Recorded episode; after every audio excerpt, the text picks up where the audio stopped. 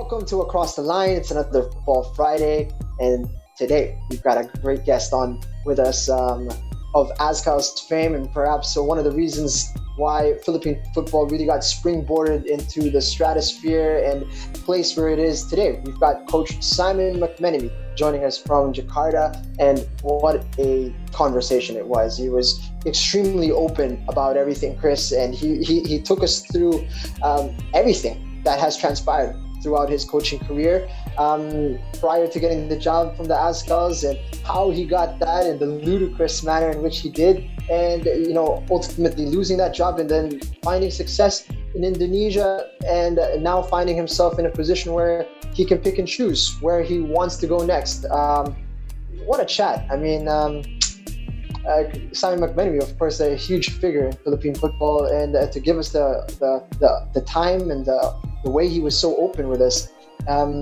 it was such a great experience, personally, for me as a football fan from the Philippines.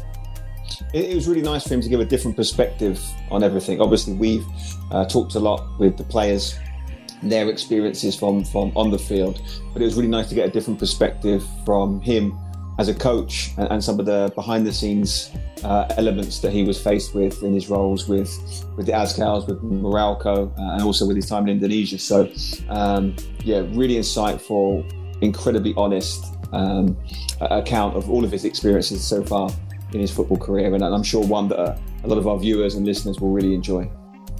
Particularly those who are just starting out in their career paths and perhaps feeling a little unstable, unsure of themselves. Listen to this episode and you will get a taste of just what kind of thoughts were going through his mind as everything, as we see it, as history now, was unfolding during that time. So we hope you enjoy this episode, and if you enjoy the content that we provide here on Across the Line, please do subscribe to our YouTube channel, subscribe to us on Spotify and on Apple Podcasts. Don't forget to rate and review the shows, and of course join us on social media via Facebook, Instagram, and on Twitter. Without further ado, it's Coach Simon McMenemy here on Across the Line. Enjoy. Welcome, everybody, to Across the Line. It's a Football Friday, and we've got a real treat for you guys. For everybody who has been following Philippine football, particularly in the last 10 years, this individual that we have on will be a real treat for everyone. Pretty much started things off for us here in the Philippines, and with the whole explosion, we've got the great Simon McMenemy joining us all the way from Indonesia. How's it going, Simon? Very well, pal. Very well. Lockdown and climbing the walls, but other than that, not too bad at all. Still in Jakarta? Still in Jakarta, yeah. Seeing it out over here. Just thought it was best to kind of hang on. This is our home now. This is where we live. So going back, we'd just be sharing a room with a member of family. So that wouldn't be too much fun. Of course, Chris Greatwich with us, as always. How's it going, Chris? Yeah, I'm good, mate. How are you? Just...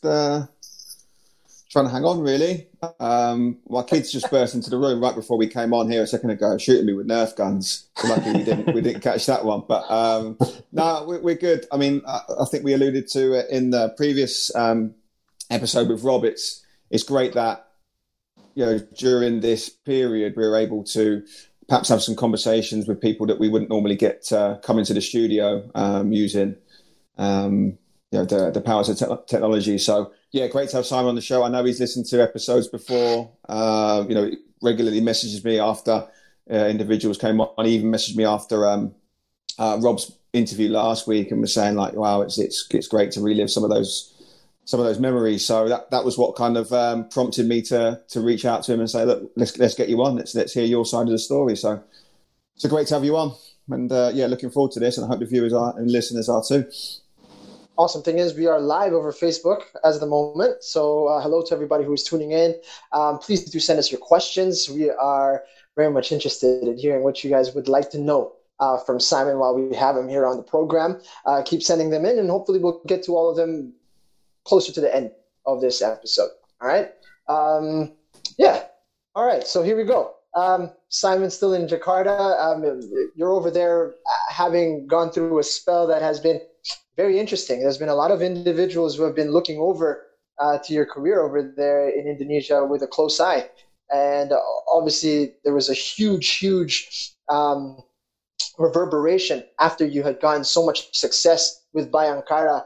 Not easy to get a trophy over there in Indonesia. You were able to win it all. What was that like?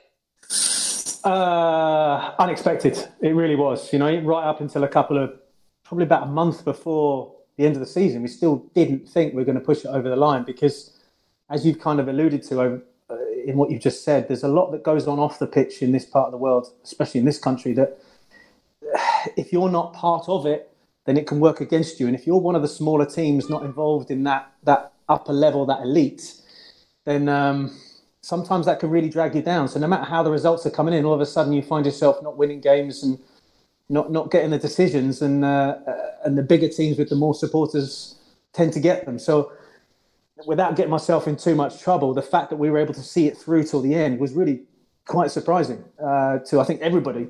I think it helped that the bigger teams weren't competing. At the end of the day, we were against one or two of the other smaller teams, not so much the massively supported teams. And I think that helped us. But it was a surprise, and still to this day, I look back at it and very, very proud of that achievement. With a success with Bhayangkara, that kind of paved the way for you moving on into the Indonesian national team, which was kind of a strange sensation, I'm sure, for a lot of us football fans here in the Philippines to see you on the sidelines for Indonesia, being as that was the team that we played in the semifinals of the first ever Suzuki Cup that we made the semis. What was that like for you? You know, being a part of that team all of a sudden. Well, listen, when you're the head coach of a national team, it's a tremendous honor and a tremendous privilege, and I really feel it. Whether it's with the Philippines and 500 people in the stadium, or with the Indonesian national team and there's 85,000 people in the stadium, it's an incredible privilege to have a country stand behind you. And Indonesia being a football country, first and foremost, a football country, you know, all of a sudden you get given the national team job and you go from being, oh, aren't you that one of those guys that you're one of the coaches in the league, to being, oh, you're Simon McMenemy, head coach of the national team.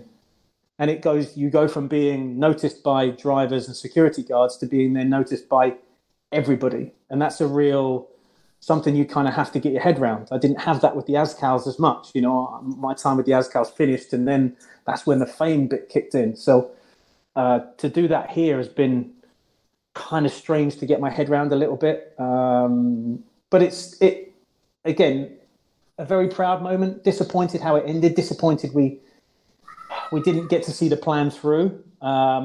It started off very well, but I think forces conspired against it a little bit and ultimately didn't really get any luck at all in the last kind of 4 or 5 months. And that made it really difficult. Yeah, spells in the national team, particularly in Indonesia, seemingly a real volatile environment over there.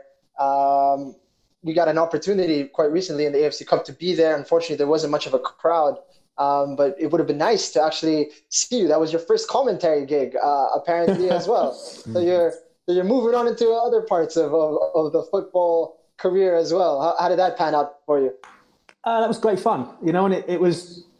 I've been on at Fox Sports for ages because I remember sitting there and listening to some of the guys going on about, you know, how Ceres line up and how Kaya and they don't know the story. They don't know what Kaya have to deal with. They don't know the players that come into, they're putting lineups on the board and it's literally just throwing darts at the wall. They've got no idea about the actual inner workings of these two teams.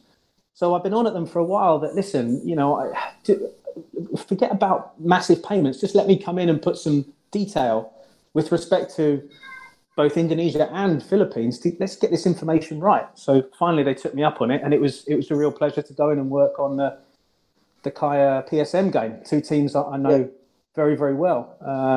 And strangely enough, you guys flew here to Jakarta to play the game, and I flew to Singapore to commentate on it. So, yeah, I wasn't even in the country.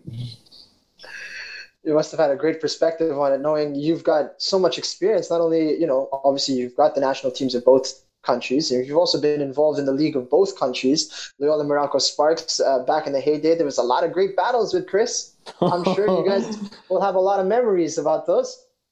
Yeah, we had a few. Mostly good-natured, one or two bad-natured, but yeah, we had our battles. the thing about Philippine football as opposed to Indonesian football is that because it's such a small environment, it's very, very easy for things to get personal very quickly. The sense of professionalism really is only understood by a smaller percentage. Whereas Indonesia, you know, they go and play and then it's finished. The game's finished and then they're laughing and joking. And it frustrates me a little bit. They're so blasé about going to work, playing a game and coming home again. I think in the Philippines, it took on a little bit more because it came from like an amateur semi-pro background and was built into this thing that it does get quite personal. We do know the stories behind everything. It was quite difficult at times. And I'll be honest, I used to hate the Muralco Kaya games. I used to hate them because my players would do crazy things. And in the end, I ended up doing silly things. But that's what that environment does to you because you know each other so well. And it just, the personal feeling, I hate it when personal feeling gets in the way of a professional performance. It's one of the things I say to players all the time is don't let this get personal. Let's just go play the game and do what we can. I think it's quite interesting you say that. Sort of, I remember you. There was an article that was or interview that you conducted. I think it was Indonesia against. I want to get this country right. Was it Thailand where it threatened to boil over? Malaysia. Malaysia. Yeah. Sorry, of course. Yeah, Malaysia. Yeah. And you were saying that for whatever reason in this game in particular, you know. A lot of the emotions just get the better of the players on the pitch, and then invariably it ends up being, you know, a game where, you know, teams are playing undermanned, players get sent off, or, you know, reckless challenges and this sort of thing. You know, one of the things I know Jing's covered quite a lot about being in Indonesia, but that was is that something that was a marked difference between your experience that you had here versus there, or do you think it was just magnified because of the fact that, you know, you had 85,000 people in the stadium and, you know, probably a lot more media coverage, etc.? It's interesting because within the two countries, I've had two opposite ends of the scale experiences in both national team and club team. You know, over there, club games are played in front of, if you're lucky, 500-600 people, sometimes live on TV, sometimes not.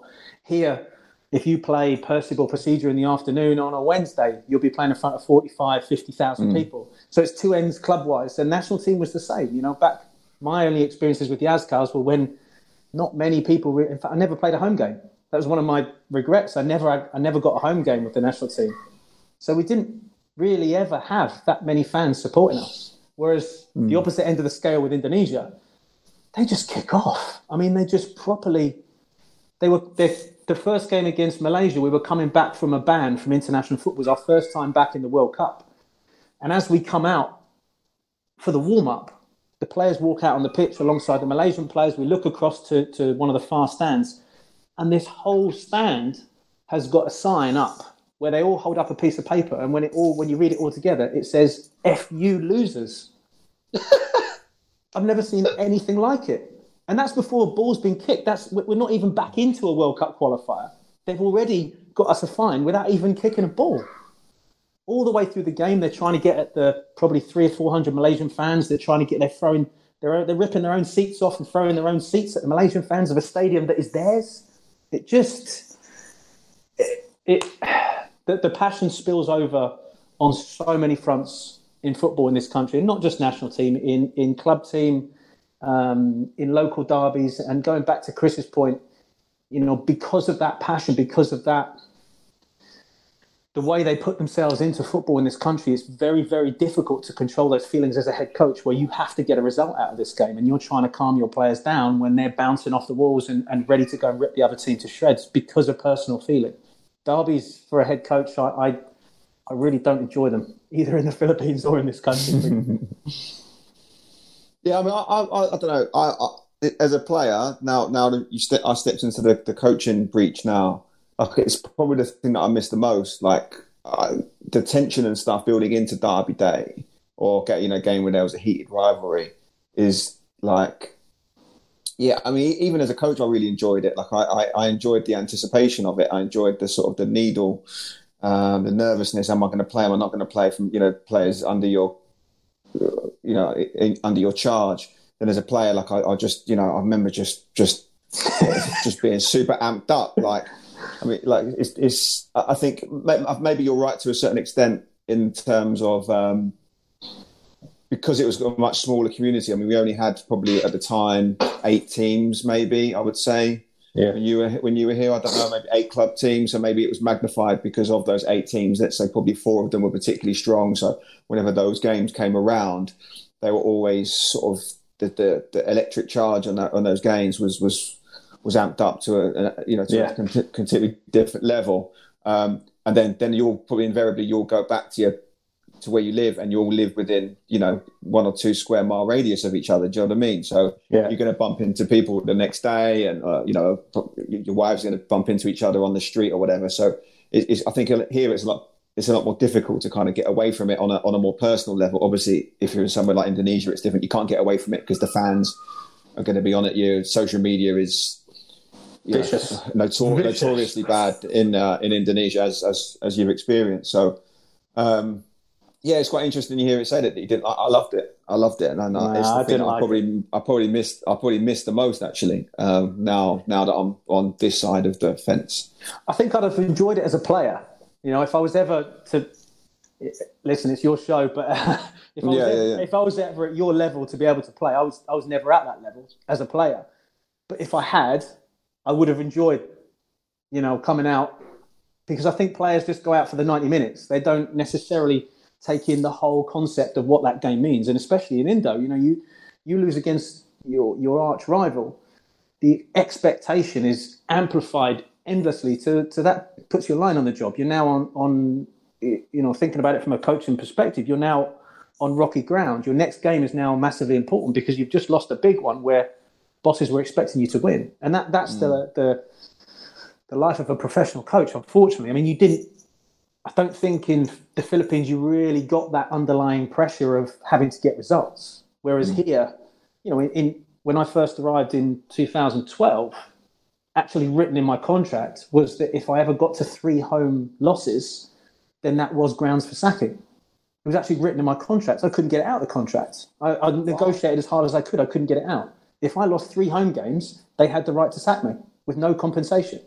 So this is what you have to live with. You're walking along that razor's edge, and against when it's local derbies, when you know that the expectation is amped for these games. There's some games you go into that the bosses are fairly sensible. Well, this is a tough game. You might not get 3 points here. But when you're against local derbies, especially at home, you're expected to win all your home games. No excuses, no matter who you play. So there's that underlying, especially here, there's that underlying pressure that, listen, we've got to get things right today. And when people start doing crazy things because of the spur of the moment, that throws your game plan out all over the place, and you just have to ride it out and see what happens. Mm. I think that's something that... Go ahead, Jim. How does that play into your approach to the games when you know that there's so much riding on it, so much on the line? It's a derby game. You've got, your career on the line as well. Does that force you to play more conservatively? How does that play into your approach going into those kinds of games? I don't think that you're necessarily considering your career in build up to a game. It's a consideration after the result. And really, you have to be able to put that in a box and lock it away. You can't carry that around with you, because that will, like you're saying, that will start to influence you a little bit. You'll start to be scared a little bit. You probably won't want your players to press as high. You'll want to play more defensively. Even at home, you'll want to play more defensively. You've got to be able to lock that away to an extent and stick to the principles that you've got in the players. And that's why, for my part anyway... a good pre-season and a clear game plan, a clear way of playing, and maybe a plan A, plan B, plan C that the players understand. I think if you start adjusting based on how you're feeling, I think that's a very dangerous thing. You might end up losing a game based on something that you got, and you end up getting sacked for it. And you were saying to yourself, do you know what? If we'd have gone a bit higher up the pitch, if I'd played another striker, if we'd have done what we normally do, we'd have been all right. You can't let that creep in. I think confidence as a head coach is crucial to back up that credibility factor. Credibility is everything, and if you're not confident going into a room, you're already psychologically affecting the players. Mm. I cut you off earlier, Chris. No, I mean, just really following on from that question, I'm quite intrigued to see you know, how that sort of affects you in terms of like decisions that you're going to be making moving forward. And also how does that sort of affect your family? Like, I'm always quite interested in, you know, when I see people at the razor's edge, as you described, of coaching, when you know that you're in that sort of volatile environment, how that sort of affects, you know, your loved ones, your wife, your kids. Like, is it something that you're able to like? Is it compartmentalized, or do you bring it home? And then the sort of the second follow up question on top of that is, you know, does that affect like what you're going to be thinking about next? You know, like I think about this a lot. I've done so many different roles now, which I've quite enjoyed. You know, going from head coach to assistant coach for national teams, doing academy stuff. And I think I said so when Jing and I were discussing when I had an interview with him. I don't really know how I want to sort of progress with this, because there's certain elements to all these different jobs that I really enjoy. Like, I like working as an assistant because I feel like you're just more kind of on the grass, and then the other stuff is handled by a head coach, which I really enjoyed. I enjoyed working in the academy because it's the different components to the job. So the days are very different, which I enjoy. I enjoy being a head coach because you want to have that responsibility, but then tempered with that is there is a lot of responsibility, and it falls solely on your shoulders. So sort of to bring it back to my original question, I just want to know how that sort of affects you both in terms of your home life and then sort of in decisions that you're going to be making moving forward for your own personal career. I'm not going to lie, it's incredibly hard. And it's taken a lot of,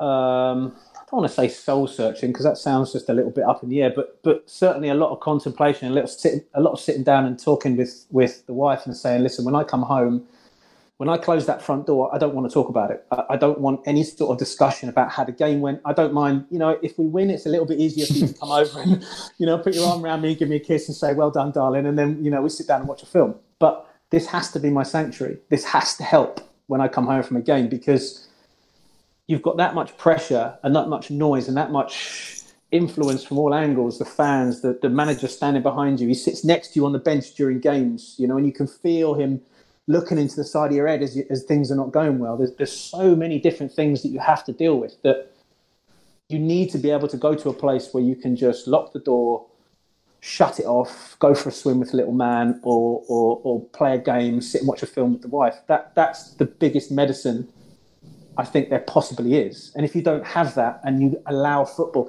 in my own experience, I can't speak for other people, but in my own experience, if it starts to creep into your home life, there's no escape. And when things do go bad, everything goes bad. There's no hiding from it, you know? I think what works for me, strangely, and as tough as it was, is that I've been sacked a number of times already. So I go into these games now, you know, if I pick up another team, I'm not necessarily afraid of being sacked. Whereas before, it never happened to me. And I'm like, Jesus, I've just lost a job. What am I going to do? I've got to move everything, you know? Once it's happened to you a few times, you're not as worried about it. You're not as scared about it. You're not as you don't think about it as much. It's just part of the game. It's like losing a game, you lose a job. All right, fair enough. We move on. With a bit of luck, my CV is strong enough now that I'll get another job. And I've always, fortunately enough, been able to find another job. So that confidence of all right, what's the worst that can happen? I lose the job. That starts to kind of just pale off in the distance a little bit. I mean, losing the national team job was a kick. I mean, it was a real blow, because it was to be head coach of Indonesia was amazing, and the pressure that comes with that. But it's not the worst thing in the world that could happen to me, and I still got a little man at home I can come and play with, and I can still sit on the sofa with the wife and watch a film. You know, that's so crucial to me, so crucial, and I can't play down the importance of having that to anyone who's working in an environment like this. Yeah. And then how does that sort of affect your decision-making sort of moving forward? Because I'm sure, like you said, your CV's strong, you've got good experience, you won titles, so like getting another opportunity, I don't think is going to be too much of an issue for you, but what sort of things are you looking for, perhaps in your next role? Like, are there certain things that you think, okay, right, well, now I've experienced this with an Indonesian national team, I need to steer clear of this. You know, or are you looking at it from, you know, I don't want to be a head coach. I'd love to be a director of football. Like, I'd love to be a, you know, I'd like to get into coach education. I don't know. Like, what's your sort of viewpoint now, having gone through that cycle now? Club coach, national team coach again. We've had a few messages back and forth after games when you were coaching at Kaya, and you know, I'd throw a couple of messages across you, and I find that. Now little man is in the world and there's more responsibility on my shoulders at home. In my sanctuary, there's now more responsibility on my shoulders to provide. That there is more pressure on me than to go to work. And I've said a few times that now he's around, I find losing much, much harder to deal with. I've never been a particularly good loser, but, you know, it's part and parcel of the job. You're not going to win all your games. So having to deal with losing is as important as having to deal with winning. It's just part of the whole plan. So I will always find losing difficult, but I think the harder you work, especially when you're under pressure and you tend to work that bit harder, you're pulling out all the stops to try and get that 3 points and it still doesn't work out. That hits you a bit harder and knocks you right back. And then you have to try and pick yourself up on a Monday to think, right, okay, that didn't work. What am I going to do this week that's maybe slightly different? How can I adapt things a bit more? So I think that the decision-making process in terms of my next job, I think, to be honest, I've Indonesia, I've completed it, mate. It's done. Yeah, I've pretty much ticked the boxes. You know, I've the only thing I've not done here has been relegated, and I don't really want to hang about for that. So, yeah. To be able to move on to a more established league would be probably a goal of mine right now. Yeah. To have a little bit more, to have more of the tools to do the job instead of having to make do with what I've got, or bodge an ice bath from a wheelie bin, or, you know, just to have the tools to actually do the job. But to be able to move on into a more professional environment where there aren't so many outside factors that affect performance, that's something I'd probably look for now, after being in Indonesia, how fans interact and what the pressure is on coaches. Definitely.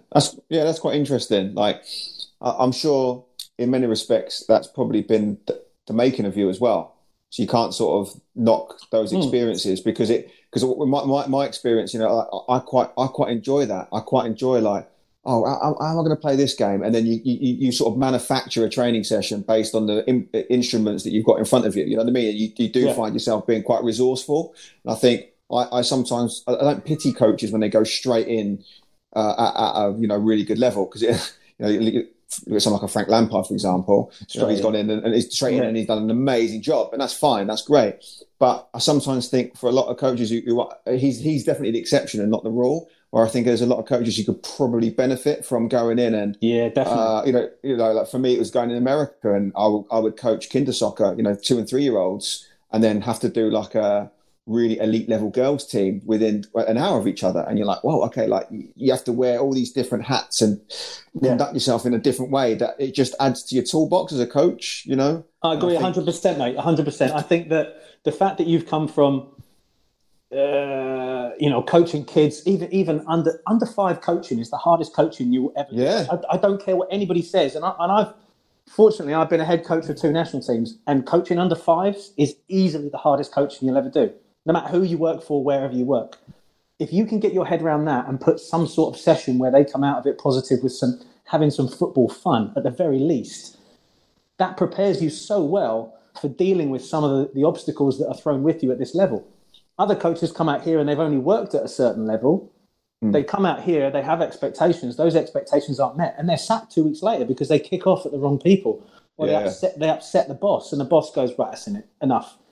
You know, they can't roll with the punches. And I think that background of working with kids in all sorts of different environments, where you bring a bag of balls and you forgot the pump and you've only got one ball that's pumped up, or, you know, a dog steals 4 of your cones in the middle of a session, and now you haven't come up with something different, and you're always trying to be creative and proactive and not let too many of the things affect your session. Just have fun with the kids. I think that gives you such a background to build on to once you get up to the higher levels.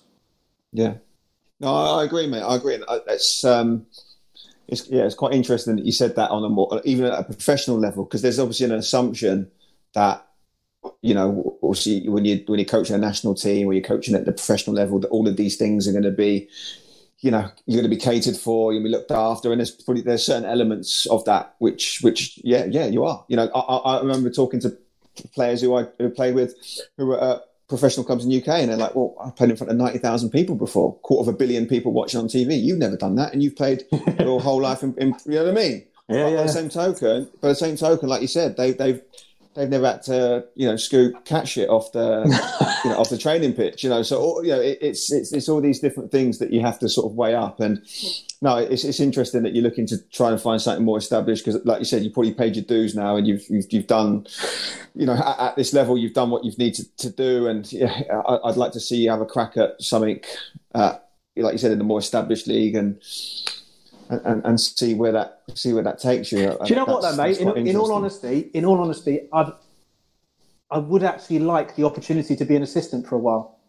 Something you mentioned earlier. I've never been an assistant, and I don't. That's not an ego thing. That's just simply that I got offered the Philippines job way back, arguably experience-wise, when I wasn't really ready for it, but took it and did okay, and then moved on, and never really. I was never really a number two. I was never really underneath someone where I got a chance to kind of learn from their mistakes, and then was kind of pushed forward and took over the number one spot. That never really happened to me. I went from here to boom, straight in. I mean, I was assistant manager at Worthing, which was, you know, below Lewes. That's a couple of leagues below Lewes at the time. Yeah, and that was not a particularly high standard of football. And I was the assistant. I wasn't even the number one.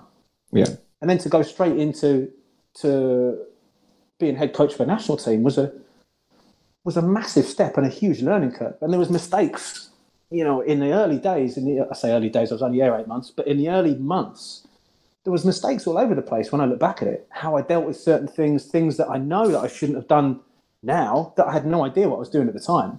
But, you know, you mentioned it, I think with Rob, that perfect storm of whatever happened, and here we are. We're 10 years down the road in very different circumstances. But back then, there was so much I didn't get, so much I didn't understand. I was just kind of making decisions ad hoc as we go. Yeah. I want to come back onto the number two thing later on. We'll come back to that, revisit that, because I think that's quite, you've segued quite nicely into the main part of the interview, which I'm sure 3 or 4 people have tuned in to listen to you talk about. But, no, I mean, just for those who don't really know the story, like, do you want to go through, because you sort of said, I even just you uttering the words there, you were only in the job for 8 months, which sounds ridiculous when you actually think about it. But obviously there was a bit of groundwork that went into it before that. And I'm not sure if everyone knows the full story. I mean, it's been written about in a couple of UK publications, but do you want to just go through how you initially got, because I think that's quite an interesting story in itself. So I started in 2008. It was Christmas time, 2008, and I was player manager of Haywards Heath Town at the time. And I broke my leg in a tackle. And the whole of 2009, I was laid off work. I lost my job. I was working with Nike at the time. I was in a cast. January, I lost my job with Nike. Then 2 weeks later, Sarah lost her job as well. So both of us are out of work. So 2009 was probably one of the hardest years of my life, just trying to make ends meet. I couldn't get another job because all my CV was football. It was all kind of youth coaching and development work and stuff like that. I was in a cast up to my hip with a broken leg. Sarah, luckily, was a PA, so she was quite adaptable to different things. So she picked up a job quite quickly. But I was out of work for 9 months of that year and sat on a bed for 3 of them. Finally, when I did get back to work, an insurance company offered me a job as some sort of, man, I don't know, business development manager. I'm not even sure what I did there, to be fair. I sat in a chair and drank coffee most of the day. But I spent the whole day just staring out the window thinking about football. And mid-2009, your brother was chatting to me on Facebook. Simon, I was chatting away to Simon on Facebook, and we were talking about good old days at Burgess Hill under 18s where I used to work with him. And he said, "Have you heard about the Philippines?" "No, not really." He said, "We've just lost our British head coach and they're looking for someone. Where are you working right now?" And at the time, I was, you know, I was assistant with Worthing. I'd left Haywards Heath and gone there to help Simon Colburn there. And he said, "You should send your CV in." So, my CV, it's for a national team job. He goes, "Yeah. I'll talk to some of the boys and we'll talk you up." You know what I mean? Like, there's a scam going on and we'll get you in. But so it's never going to happen. He's like, "No, just send me your CV." So, all right, I sent my CV across and sent it in, and then just forgot about it. And I went home that night to Sarah. I said, "I'll just apply for the Philippines national team job." She just laughed at me and went on to finish cooking my dinner. And then I'm back to work, staring out the window with coffee in my hand, and the phone goes, and it's Ace Bright from the Philippines national team. And he said, "Mr. Palmy would like to have a chat with you. We've got your CV." Okay, fair enough. I had a chat with him, and we had a quick chat about kind of philosophy and what my thoughts were in football and what I saw was important and what I didn't, and just really a real basic kind of hello introduction into what I thought about football. And he said, "Okay, we'll call you back in a day or two." Okay. Didn't really think too much of it. I thought it was just kind of a screening stage. You know, I'd sent my CV and they were nice enough to give me a call back. And then 2 days later, he called me back. He said, "Okay, we'd like to offer you the job. Would you be interested in being the head coach of Philippines?" And I was, "Well, yeah, of course I would.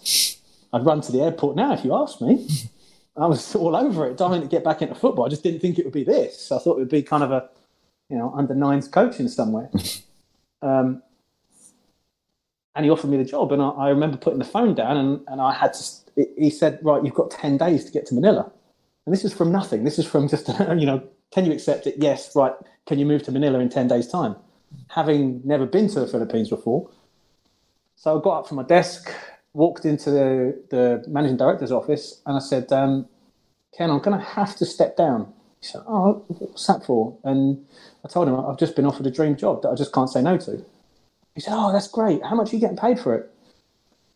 I actually forgot to even ask the question. I had no idea what my salary was.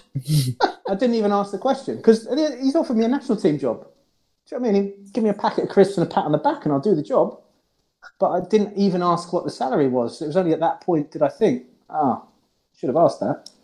But anyway, he was great. He got up and he said, "Just stay here." And he went to the fridge and he brought back a bottle of champagne and put 2 glasses on and invited other people in. We all sat around and had a drink. I don't really like champagne, but the fact that he did that and said, "Let me know what you need. We'll make everything happen. We'll get you out of here and we'll make everything smooth so that you can go and follow the job." Went home that night and I said to Sarah, "You remember I put my CV in for that Philippines job?" She went, "Yeah." I said, "Well, I've just been offered it. I've just accepted it. They want me to go to Manila in 10 days. And I swear to God, she stood there and burst into tears and cried her eyes out for a good 15 minutes. And then we kind of sat down and worked it out, and the tickets came through the next day. And then 10 days later, I arrived in Manila, and it kind of was just a whirlwind from then on. I mean, that's the full, good, honest story of how it all happened. It was over Facebook, thanks to your little brother. Yeah. That's incredible. I know, it's crazy. It shouldn't happen. It really shouldn't happen, but it did. And here we are. When you arrived, what was it like? I mean, you arrive in Manila. How soon after was there your first training session? So I arrived into one of the older terminals, and you come through, and there was no one there to meet me. So I've got off the plane, walked through with huge big suitcases, and walked out and got to the outside. I'm standing there knowing that, you know, you have to go across a couple of bits for someone to pick you up. There's the bus and the taxis and all that, and it's just chaos. And I'm standing there and I've just realised to myself, I don't even have anyone's phone number. I don't even know a name of someone who is supposed to pick me up or get in contact with. I've just said yes and got on the plane. So if no one picks me up, what the hell am I going to do? I've got no money. My cards don't work here. My phone doesn't. I can't phone anyone. And I'm just standing there with my cases, and it all just dawns on me, Jesus, what am I doing? And then out of the corner of my eye, you know, little Ace walks up to me. "Oh, hello, coach." "Oh, hello, mate." And we loaded all the stuff up into the car, and he said, "Training's happening now. We're going to take you straight to training." Like, "Oh, wow." "Well, I'm going to training right now. But, like, now. We're going to..." "Okay." So straight to I think the American school in Manila. We were training on the plastic at the time. And I pitched up at training and sat and I said to them, listen, I'm not doing anything with the players today. I don't want to, let me just sit and watch and just take it in because I've not done this before. I'm not sure how to approach this. I need to give this a bit of thought, how I speak to the players. So I watched training, went back to the hotel, stayed in that hotel. It was terrible. They moved me into 2 different hotels. That was just the start of things to come, I think. But I started off in a really bad hotel and then went back to training the next day, and that was the first day I took my session. And all night I was not sleeping. I mean, it was a bad hotel, and there was I remember clearly lying in bed, jet lagged as you like, staring at the fire alarm with this little green light just going dink, dink, dink all the way, all night long. And I'm lying there thinking, what the hell am I going to do? What am I doing? I genuinely was just all over the place. And then we got to training, got speaking to the players, started the session. And as soon as the session started, it's almost like I just relaxed. It was almost just like, oh, okay, this is football. I know a little bit about football. I can put a session on. So that was when I kind of just... And a lot of the worries and the tensions just kind of went away a little bit, and we got into the session, and it was all fun and games, and and then it just kicked on from there, really. Who was there? Who was in the players group? Because obviously a lot of the foreign guys wouldn't have been in that group. Do you remember much of who was there? Yeah, a lot of the local guys, a lot of the military guys. Obviously, Chiefy, and the 2 main characters were Chiefy and Ali. Yeah. Ali was kind of the Western-based Filipinos, or the Western-educated Filipinos. Yeah. He was those guys, and then Chiefy was all the locals. And you still had Hiner and so many of these old boys. Bads was there, and Izzo was there. I kept getting told Izzo was going to play, and because he was class. And Bads was a good player, a little bit slower, a little bit older. Phil and James turned up a little bit after that. I got to meet them, and it was quite nice to meet them, because obviously they were a little bit more English, and was able to speak to them a bit more and in a language I understood. But yeah, it was there was a lot of guys there who didn't really figure too much further on down the road. Just the local training squad, if you like, for the national team. When did you arrive, and how soon after was the Suzuki Cup? So I think I had about 3 weeks to prepare for the Long Teng Cup, which you mentioned with Rob in the last episode. Mm. And we flew to Kaohsiung in Taiwan and played in the stadium there. Incredible stadium. And the first game was against Hong Kong, and we lost 3-2. And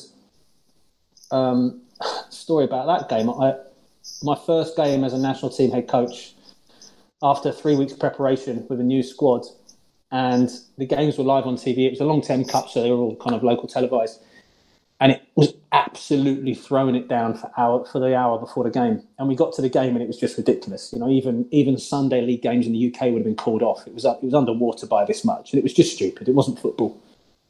But they kicked off anyway because it was live on TV. And 5 minutes into the game, you know, I'm sitting on the bench thinking to myself, this is my first national team game. This is just a joke. I mean, this isn't even football. What am I going to do here? Do I stand up? Do I speak to... I still don't know these things. Anyway, I went and stood on the sideline, got soaking wet, stood out in the rain with the players, and spent the next 10 minutes just berating the referee, and that this is ridiculous and someone's going to get hurt. And the linesman keeps coming past me and going back and every time he goes past, I'm like, this is stupid. What's going on? What's going on? This is stupid.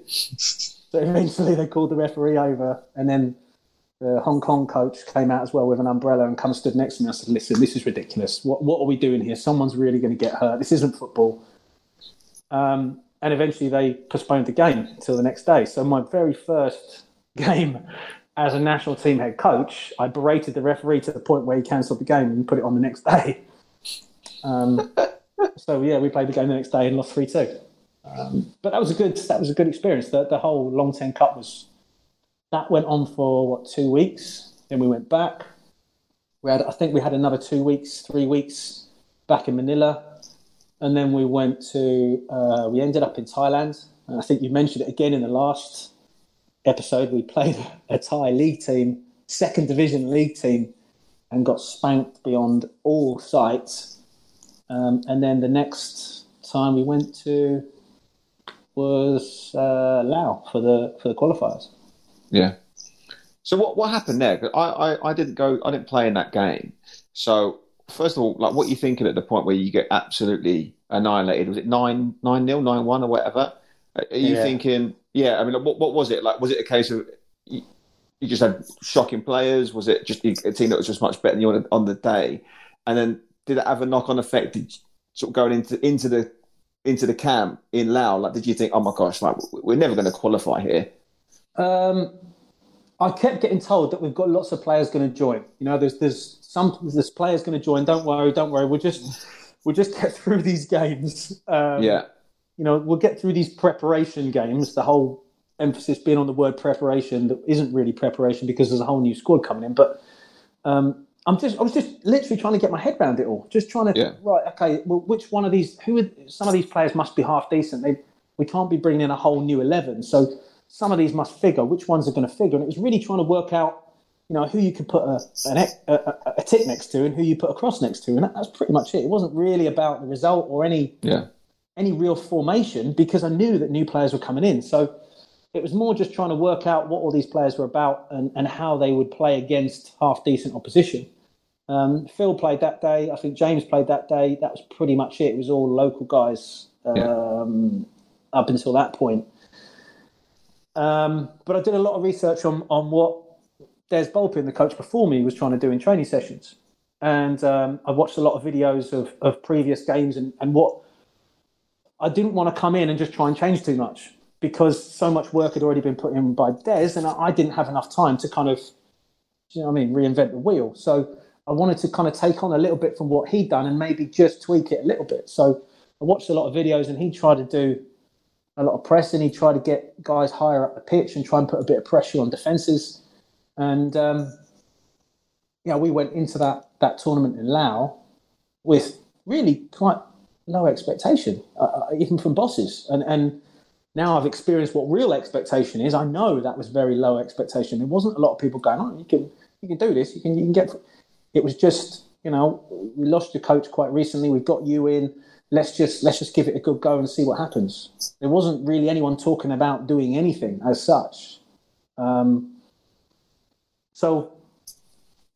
It was more just trying to find a tactic, a way of playing that I think suited the ability and the level of players that we had. That was more what I was quite keen to find at the time. What can you remember from the from that competition? Because, like you said, the expectations were low, but there was a lot riding on it. There was a lot riding on that. This is probably quite a novel idea to a lot of the sort of newer Philippine fans, that we actually used to have to qualify for the Suzuki Cup. Yeah, you know, it's now it's like, oh yeah, you know, we should be making the finals, but at this time we would have to go through the qualifying phase, and they were quite precarious because, you know, you lose one game and you're almost out the running. Yeah. You know, looking at the teams you had, obviously Laos and Cambodia were probably really the teams that you would have expected to have qualified, and then maybe you guys pushing those two maybe for one of those two spots. Can you remember the sequence of games going through those qualifiers? I remember pretty much everything in terms of how it affected me. I mean, the ins and outs of each game, who passed to who, I'll leave you to do that because I know you've got that kind of memory. But I remember a lot of the first game was against Timor-Leste, and we beat them 5-0. Something like that, yeah. Ian scored like 4 goals, right? Ian Araneta got a hat-trick, yeah. And we played, we tried to press. We went really high up the pitch because we thought, okay, these aren't the better teams. They're not that much better than us. So let's try and make them play out, and hopefully they'll give us the ball nearer their penalty area and we can score quicker. So that was the whole process of pressing these guys and going after Timor-Leste. And we played quite well in that game. And what was good is that, you know, it wasn't Phil that was scoring all the goals. It was actually Ian. So that gave me a little bit of confidence. Okay, we might have a goal or two about us if we can get guys in a good position. But it was still a little bit more finding out about who can do what. I mean, luckily we had Neil at that point, which is a massive advantage to have someone of that ability in goal compared to, with respect, you know, Laos goalkeeper Cambodia and Timor-Leste's at the time. So to have someone like that coming from a good level to be your rear guard and knowing that, okay, well, he's got that under control. I don't need to focus on that. And you had someone like Rob, who I'd already worked with through the Long Ten, and I knew that he knew what he was talking about. So I gave him fewer instructions and really concentrated on those that needed that bit more. So I knew that I had Neil. I knew that I had Rob controlling defence.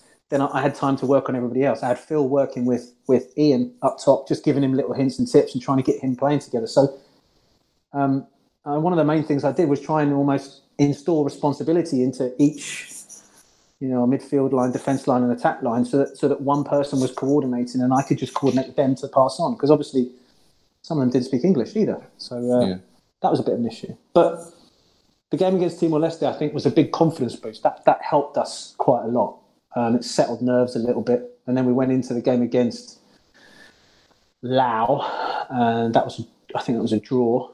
And then we went into the Cambodia game, and you mentioned it against in the last episode, you know, that underrated goal from Jimmy, and that's probably one of the most important goals that the Azkals have ever scored, because there was no Azkals before that, and that really put us on the path for Suzuki Finals 2010. But incredibly precarious, but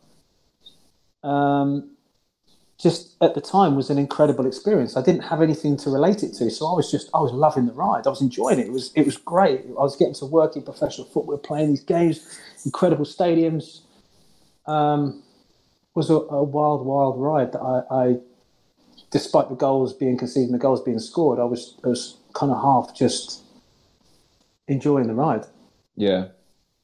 So you secured passage to the finals. Did you... Yeah. Brunei last game, was it? Brunei? Did you play last game?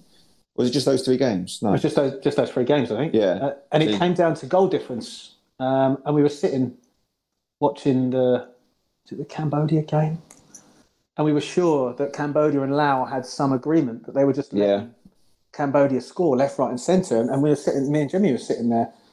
So he just stepped aside and let the guy run through and score. And we were sure that something was going on. But, you know, we got through in the end anyway. And interestingly, I had a discussion with the British head coach of Laos after the game that we played against them. And that was the game where we scored, you know, really late on in the 94th minute with Jimmy's head. And he, to this day, is sure that the keeper was influenced not to come out and take that ball. Yeah, he swears blind that he's never seen the keeper do that before. Keeper's normally quite good in the air, so he said. And I remember talking to him after the press conference. He said he's never seen his keeper not come out and clear that ball. And the fact that he kind of took two steps forward and stood still, and then Jimmy's big head just knocked it past him. He said he was sure something was going on, but no, I just told him it was all planned. It was training work. Yeah. I mean, I think that maybe he's trying to take the gloss off off that particular result and that campaign, because, like you said, I mean. I can't remember who qualified out that group then. Did Cambodia qualify? No, it was us and Laos. Cambodia just below us by one. So they were the ones that missed out. Oh, well, fair enough. He wouldn't have any reason to say that otherwise then. But yeah, I mean, that group, I'm thinking back to that group, because obviously I didn't participate in that particular competition. So at the culmination of that segment of the Suzuki Cup, did you sort of have an inkling that, okay, when we go there, we might do all right here? Or was it just a case of, well, I'm just happy that we qualified, and then anything sort of thereafter, anything that happens in Vietnam is just a bonus? I think the benefit of a little bit of naivety going into that job was that I only thought one game at a time, because I really didn't have the experience that, okay, well, we've been here before, this is what we need to do. I didn't have that in my locker. So it was just... Right, the next game we're playing is Cambodia, and they play kind of all-out attack, but are not very good at the back. So if we play counter-attack and sit deep, we might be able to be... You know, it was more that kind of approach. I didn't really have the experience to say, right, we're going to need to do this, and when we get to this point, we're going to need to do this. I've never been to that point before. Probably the players were more experienced than I was in terms of playing at these competitions. So the fact that we went in and tried to really press the opposition and play higher up the pitch, and I kept the defensive line quite high. I wanted Rob quite high. Once we qualified, there was... Once I sat down and thought about it and looked and watched some of the teams that we were going to play against, especially when the draw was made, I thought, right, we can't do the same thing here because we'll just get annihilated. We're not experienced enough to go high on teams and try and press them all over the place. And the more I kind of watched us play and analysed the games what we played previously, we were obviously bigger and stronger than a lot of the teams. Now, that might not be something that, you know, is particularly...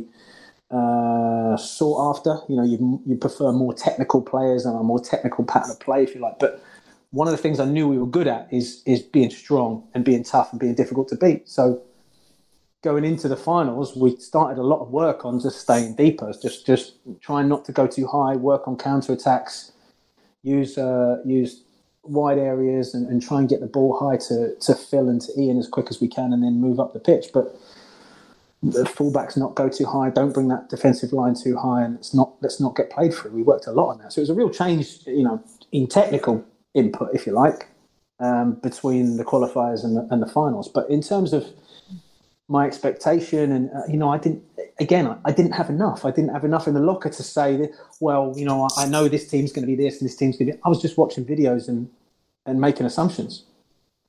In your sort of naive approach then, I mean... Would you say that was actually, in retrospect, beneficial given the personnel that you had at your disposal and given the scenario that everyone found themselves in? Because I'm looking at this now with, you know, 10 years experience and 10 years perspective on my side. And I'm thinking to myself, you know what, if we'd have had a coach, or if you, for example, had tried to be a lot more technical, if you had tried to maybe... use that as a platform to try to demonstrate, you know, how proficient you were as a coach, we probably would have found ourselves in big trouble. Yeah. Because I'm looking at it from a perspective of, if you try to overcoach 11 players, 6 of whom would probably be able to understand and grasp the concept, 5 of whom probably would have been like, that's straight over my head, and wouldn't have been able to communicate that with you either. Yeah. If they didn't understand, because that's not in the culture. It's, yeah, okay, I understand. And then before you know it, we get beat 7-0 by Singapore, and then you realise that they understand. So do you think, like you said, in retrospect, is that actually that sort of naive approach and perhaps that less, it's giving more ownership to the players on the pitch and then just having a very clear and concise game plan with very limited instructions, very just sort of, this is a very simple game plan, follow it to as best of your ability, and let's see where it lands us. Do you think in retrospect that was actually probably the best thing for that team at that given point in time? Yeah, and I'd love to tell you I planned that, and that was my thought process. And, it, you know, I think at the time there was, if I'm being honest and putting cards on the table, there was a huge amount of luck. You know, 94th, we hit three 94th minute equalisers in a row I think in the Long Teng Cup we equalised a game, and then we equalised against... was it Lau in the 94th minute with Jimmy's header, and then we got your goal against Singapore. You know, we had this habit of coming back late, and I think one thing I did recognise was the fact that I didn't have enough time to work with the players. I wasn't able to work with the players that were going to end up on the pitch for an amount of time before that, because they would fly in a week, 2 days, 4 days, you know, before games. I didn't really have an awful lot of time with the full 11, the full squad. So I needed to create something where players could come in and out, and it was fairly simple to take on board. And it was fairly easy to understand. This is what we need to do. And that was born, without doubt, out of naivety. That was born out of, I think probably, I don't want to do myself out of disservice. You know, I don't want to do myself a disservice, but a fairly good evaluation of what we had. And what we could do, and knowing that if we try and do too much against better teams, they'll do it better than we can and just annihilate us, like you just said.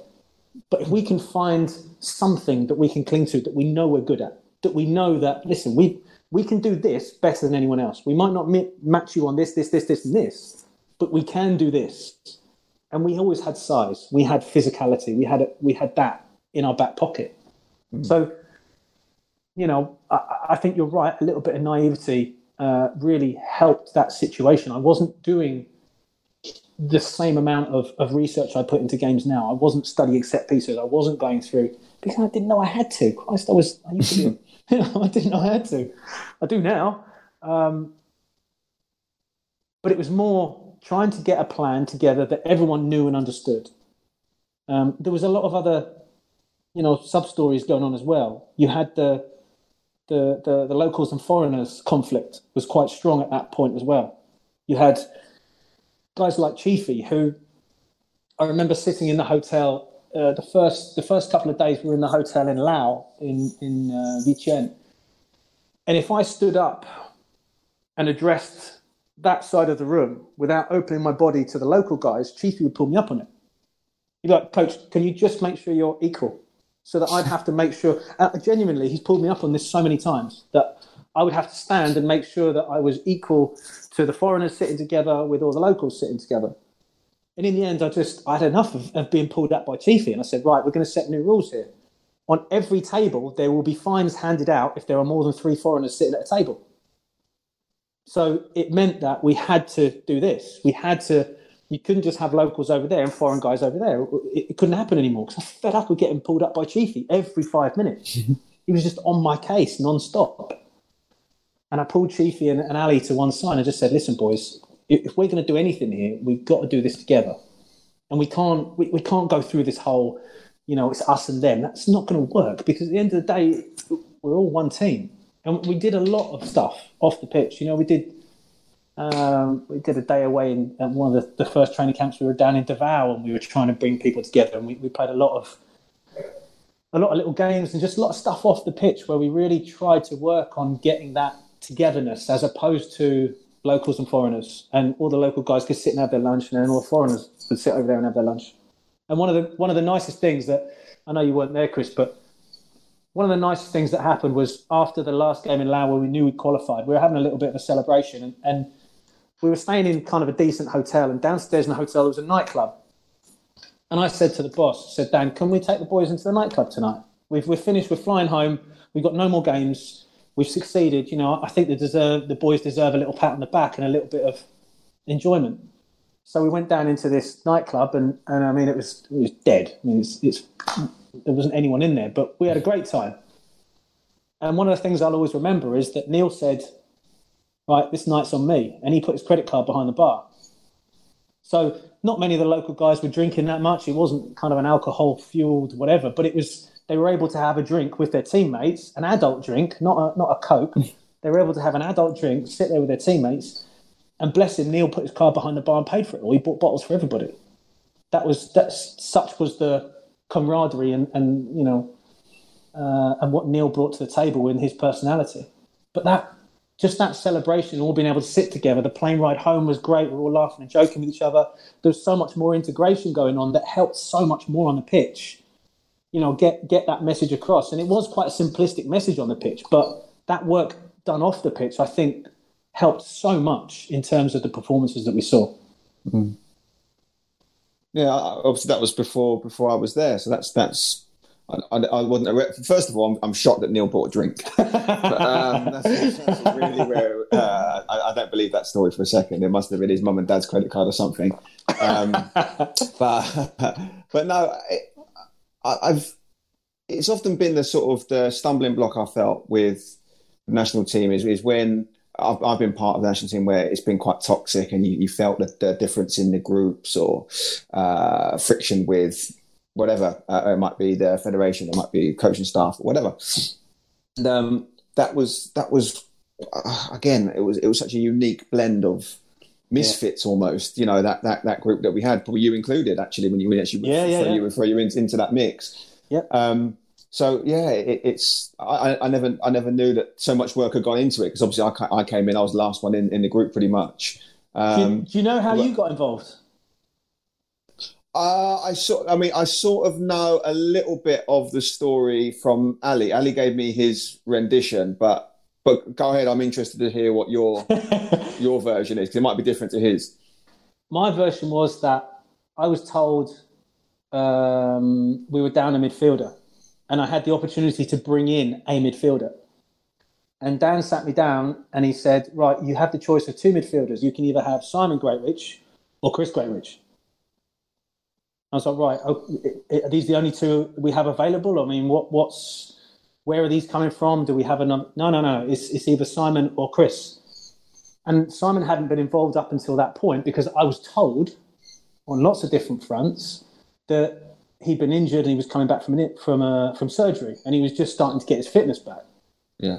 I was also told that you'd played a big part in previous national team games. You were a lot more experienced, and going into these, what were going to be really tough games, I just thought, you know what? I'm going to take experience over youth. And it's probably one of the areas where I look back, and I know we've had this discussion privately, and I've had a private discussion with Simon, and I've talked a lot about my naivety back in that time. And I look back at mistakes I've made, and that was one of the mistakes I made. Not bringing you into the team. Yeah, I was just saying. No, that's where you're going with this one. That turned out to be all right. It was how I handled not bringing Simon into the team. That was one of the things that I look back at, and you know, it was something I had to deal with when I got back to Manila to join Muralco, because obviously I was now Simon's head coach. Yeah. So we had to sit down and have that discussion. And fair play to him, you know, he could have been really, really difficult. But we sat down and went through it, and I apologised to him because at the time I didn't have that experience to know what I was doing. And that's not a get out of jail free card. That's just simply saying, now I look back at that and I think I should have handled that a lot better. I was just given two players to deal with, and I had that many other things going on, or a decision to be made between two players. Was it Simon? Was it Chris? Now, Simon got me the job, but he was coming back from an injury, and I didn't have any way of evaluating either of you, no way at all. And I just had to make a decision based on, well, Chris is fit, he's got more games under his belt. Simon, I don't know if he's a better player or not. You'll tell me he's not for sure, but I don't know if he is or not. I'm going to go with experience because I know Chris will bring that. And given what I just said about a lot of the stuff we've done off the pitch, I knew someone like yourself would add to that. I knew about Simon. I know he's a great personality. He's a great person to have around. And, you know, I felt for quite a long time I'd done a disservice to him. And in hindsight and the knowledge I have now, I would like to have handled that better. But I made that decision and then moved on to the next decision. And we haven't got tracksuits and we're getting measured for our kit. We're flying next week. The military guys can't fly. Right, why can't the military guys fly? There was just an endless list of things that I was dealing with. But in hindsight, that's one of the things I think back at and think, you know what? I wouldn't do that these days. I know I wouldn't do that now, and I would tell coaches they're wrong to do that now. Yeah. If pick one, deal with the other. The one that's happy, he's happy, he's in. The other one is not happy. And given the fact that he's your brother, firstly, secondly, he's the one that got me the job, I should have dealt with that a lot better. But it was literally a 50-50 flip of the coin. And as it turned out, you know, I've worked for Simon for 2 years now. You could argue the decision was the right one. Well, I mean, it obviously worked out. I would say it probably was the wrong decision. Like, I don't know who gave. I was definitely not fit. I don't think I played a game. I don't think I played a game in 9 months. No, longer, because it was December.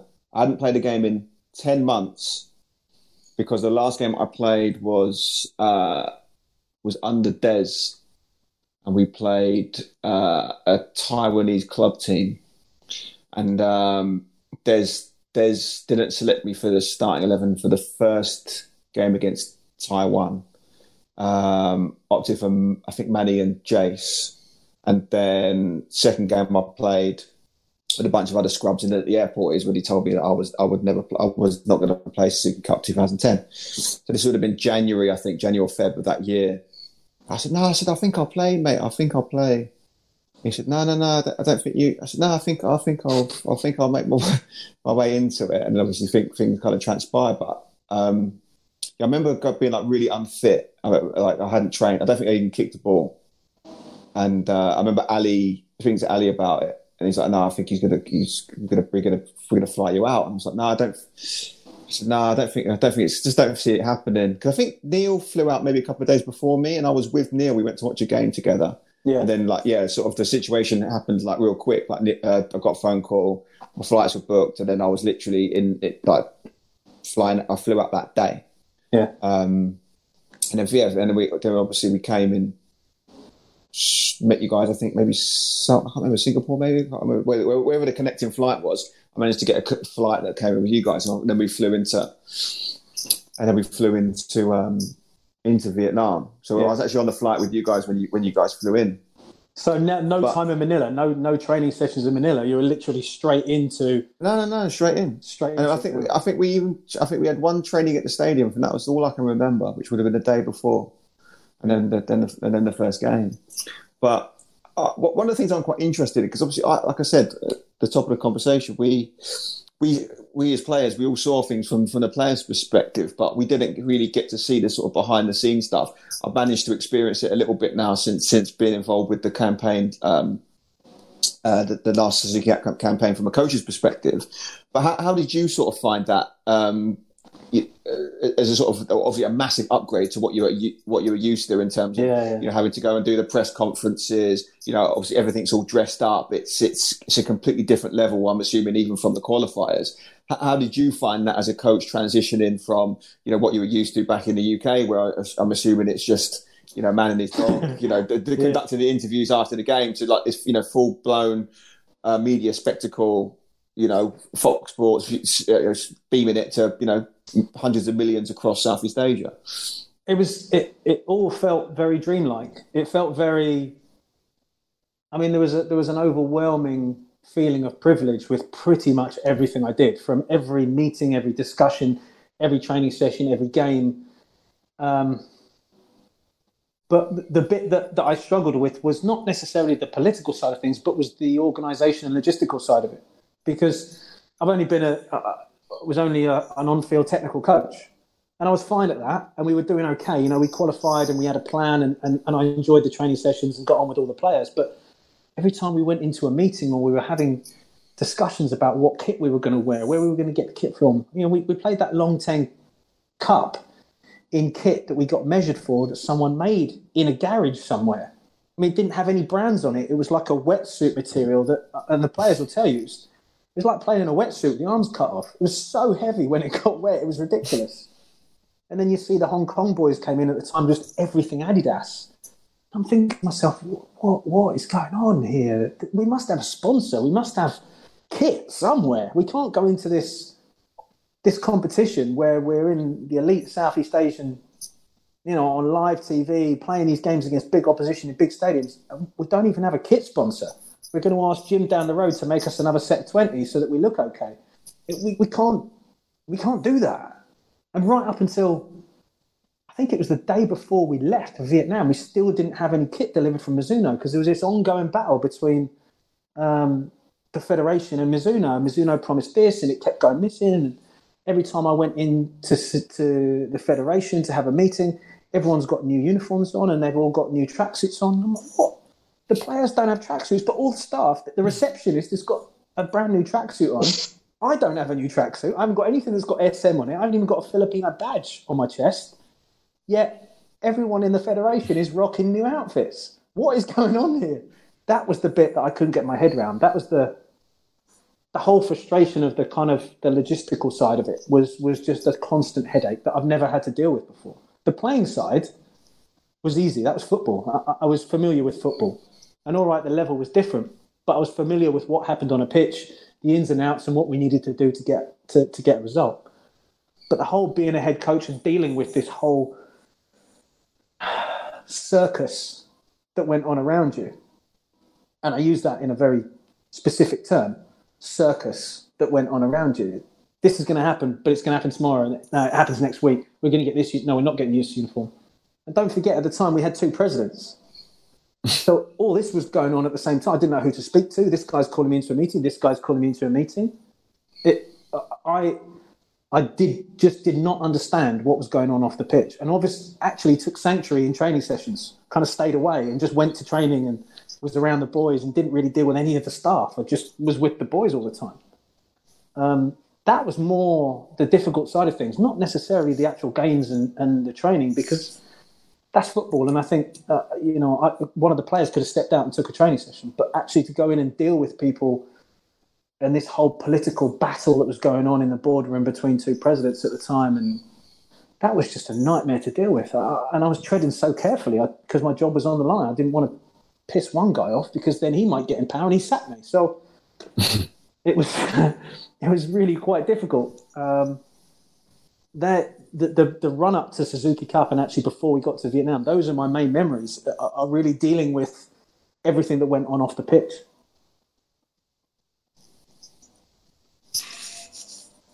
Then you move into Singapore. How much did you know about Singapore at the time? Obviously, man, they were like Southeast Asian royalty at that point. They had won so many Suzuki Cups and obviously were a huge favorite going into that first game. Did that play in your mind at all? Or was it just, okay, here's our first game, let's get on with it? And what did you say to the team prior to that match? In the lead up to that game, I was really pissed off because me and Chris, I think, did you come into the press conference with me? Where the first one where we got introduced to everybody? I came in the second one. The second one. I didn't do the first one. So I think it might have been. I remember you being pissed off. Yeah, it was me and Rob. I think it was Rob. We sat in the middle, and you know, like you were saying, I wasn't used to press conferences. I wasn't really sure how they all worked. But you had all the coaches, and all they were doing was going back and forwards to each other. And I was just sat in the middle. I could have been, you know, having a cup of tea at the time. No one would have actually even noticed. And all they were talking about was how many goals they were going to score against the Philippines. And I think the Vietnam coach, Callisto, said, you know, how many goals Singapore score against the Philippines is going to be very important. We need to make sure we score more than them against the Philippines. It wasn't even a discussion about winning the game. It was arrogant to the point of being offensive. And I came out of that press conference going, not having that. Really not having that at all. That really wasn't fair. And knowing the players I had and knowing what we'd had to do to get there, to get through qualifying, you know, we were already quite happy with ourselves about that. It just all spurred me on. It motivated me to make sure that I tried to cover as many bases as I could. And even now, looking back at what I did, I didn't do as much as I could have, that I would have done now. And I think you've alluded to the fact that might have actually helped a little bit. But yeah, I was quite angry going into that first game against Singapore. I really wanted to make sure we got something out of the game by any means. I didn't watch too much of Singapore. I knew some of their players. I knew it was all about Durich. If we stop Durich and we stop I think there was another foreigner, a naturalised foreigner in midfield, Mustafi. I think if we stopped him and stopped Durich, we'd be all right. So sitting back deeper and you know, really trying to make sure we shut down that midfield and sat the defence on the edge of the box. I knew we'd make it hard for them. And then, you know, the gods conspired to put you in the right position as that cross was made from Jimmy, and we got the draw. And even after the game, Daniel Bennett came to me after the game, and he pulled his ACL in that game. He damaged his ACL. And he said he doesn't think we'd have got the win if he hadn't come off the pitch. He stayed on the pitch. And because he stayed on the pitch, as that cross from Jimmy's come in, he couldn't stretch his leg out far enough because his knee was killing him. So he couldn't stretch his knee out to try and intercept it, in which case it ended up at your foot and you put it in the back of the net. Arguably, had he gone off the pitch and there'd been a sub who was maybe in the right position, might have stretched his, I mean, ifs and buts, but you know, they're the little things I remember about those times. And that goal, I don't think I've ever had a feeling in football when that goal hit the back of the net like that. Little did I know what was coming, but at that point, it never felt like that. It's funny you bring that up. I said the same with Anton's. Anton did his podcast with us, and I brought that very point up. You know, like you talk about luck or things that sort of fall into your lap. Like, I don't know if you remember the tackle that he put in on Bennett maybe like a few minutes before, but it was disgusting. You're joking. Yeah, it was so bad. It was awful. And I remember looking at Bennett thinking like, oh, he's going to be done. He's going to be done. And then I remember, I don't know if he came off the pitch and came back on. But I was like, he can't even move. I was like, the bloke can't even move. And then if you actually watch that goal back, he's stiff as a board and he makes absolutely no attempt at putting a block in. And I've got a picture of, it must have been it's like a sequence of pictures, and then there's this one where I put it in, and then I've just run off, and you see Bennett's like probably 2 yards away from me or a yard away from me. But I mean, he was probably one of the best defenders in Southeast Asia at that time. Yeah, under normal circumstances, he puts the block in there for sure. So no, I totally agree with that. It's quite interesting that you still see that, because I think had that incident not occurred a few moments earlier, then that goal probably would never have happened. Do you know what, Chris? No. Whenever since that day, the Singapore and the Vietnam games, since those days and all the adversity I've been through since then, the ups and downs and the losing games and the winning games, and I talk about how hard it is to lose games. Whenever I'm feeling crap about what we've done or we lost that game, I can easily just go back onto YouTube and watch those highlights, and straight away I'm through the roof again. Straight away I'm getting goosebumps at watching you score and watching Rob make tackles and watching Henair celebrate at the end down on his knees. You know, I go back and relive it quite often, and it's helped me so many times over the last 10 years to kind of just deal with some of the crap that football throws at you at this level. Why? I like you said, we all have our own. We texted each other after Rob's interview, and we said like it's always like different people's perspective. But I'm also quite keen to see like why did it resonate with you so much? Like for me, like it was different to Rob, and I think we illustrated that in our back and forth. Like for me, I'll maybe I'll go into it later. For me, it was a lot of vindication because I'd spent a lot of years sort of in the wilderness, and in my own personal life at that time, I really didn't know where my life was going. I was coaching America, but I felt a little bit of a shadow of myself.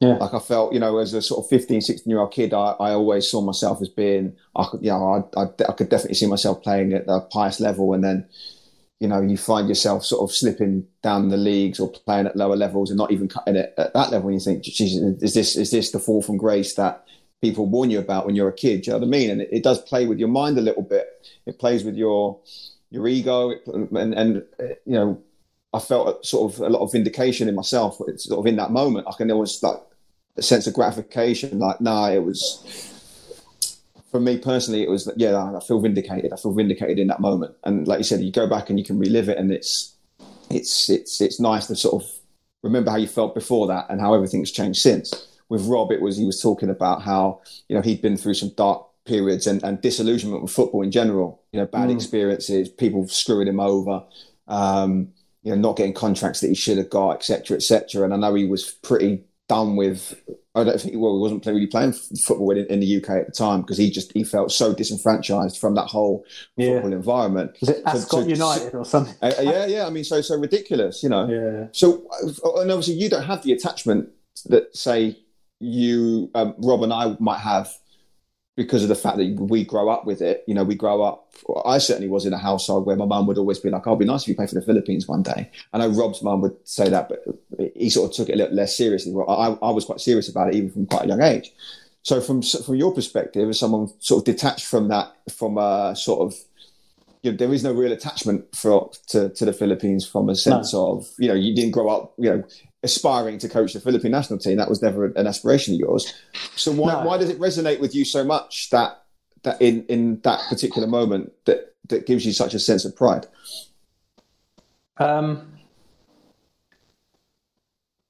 You're right. It wasn't the fact that it was the Philippines. It was the fact that I was doing a job that nearly everyone I ever grew up with would dream to do.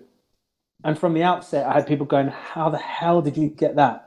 And why on earth do you think you're going to be successful? And what happens if it all fails? I had no idea what was going to happen. I had no idea if I could even do the job. I took it based on the fact that I could never turn it down, and I'd never live with myself if I ever did. If I went there and lost all the games and came home, at least I could say, I could go back to my development job with Brighton and Hove Albion and say I've been a national team head coach. And at the time, that's what I thought would happen. You know, there was the point where I'm thinking, can't do this. This is a serious level now. I'm in front of 40,000 in a stadium. I've never played in front of 40,000.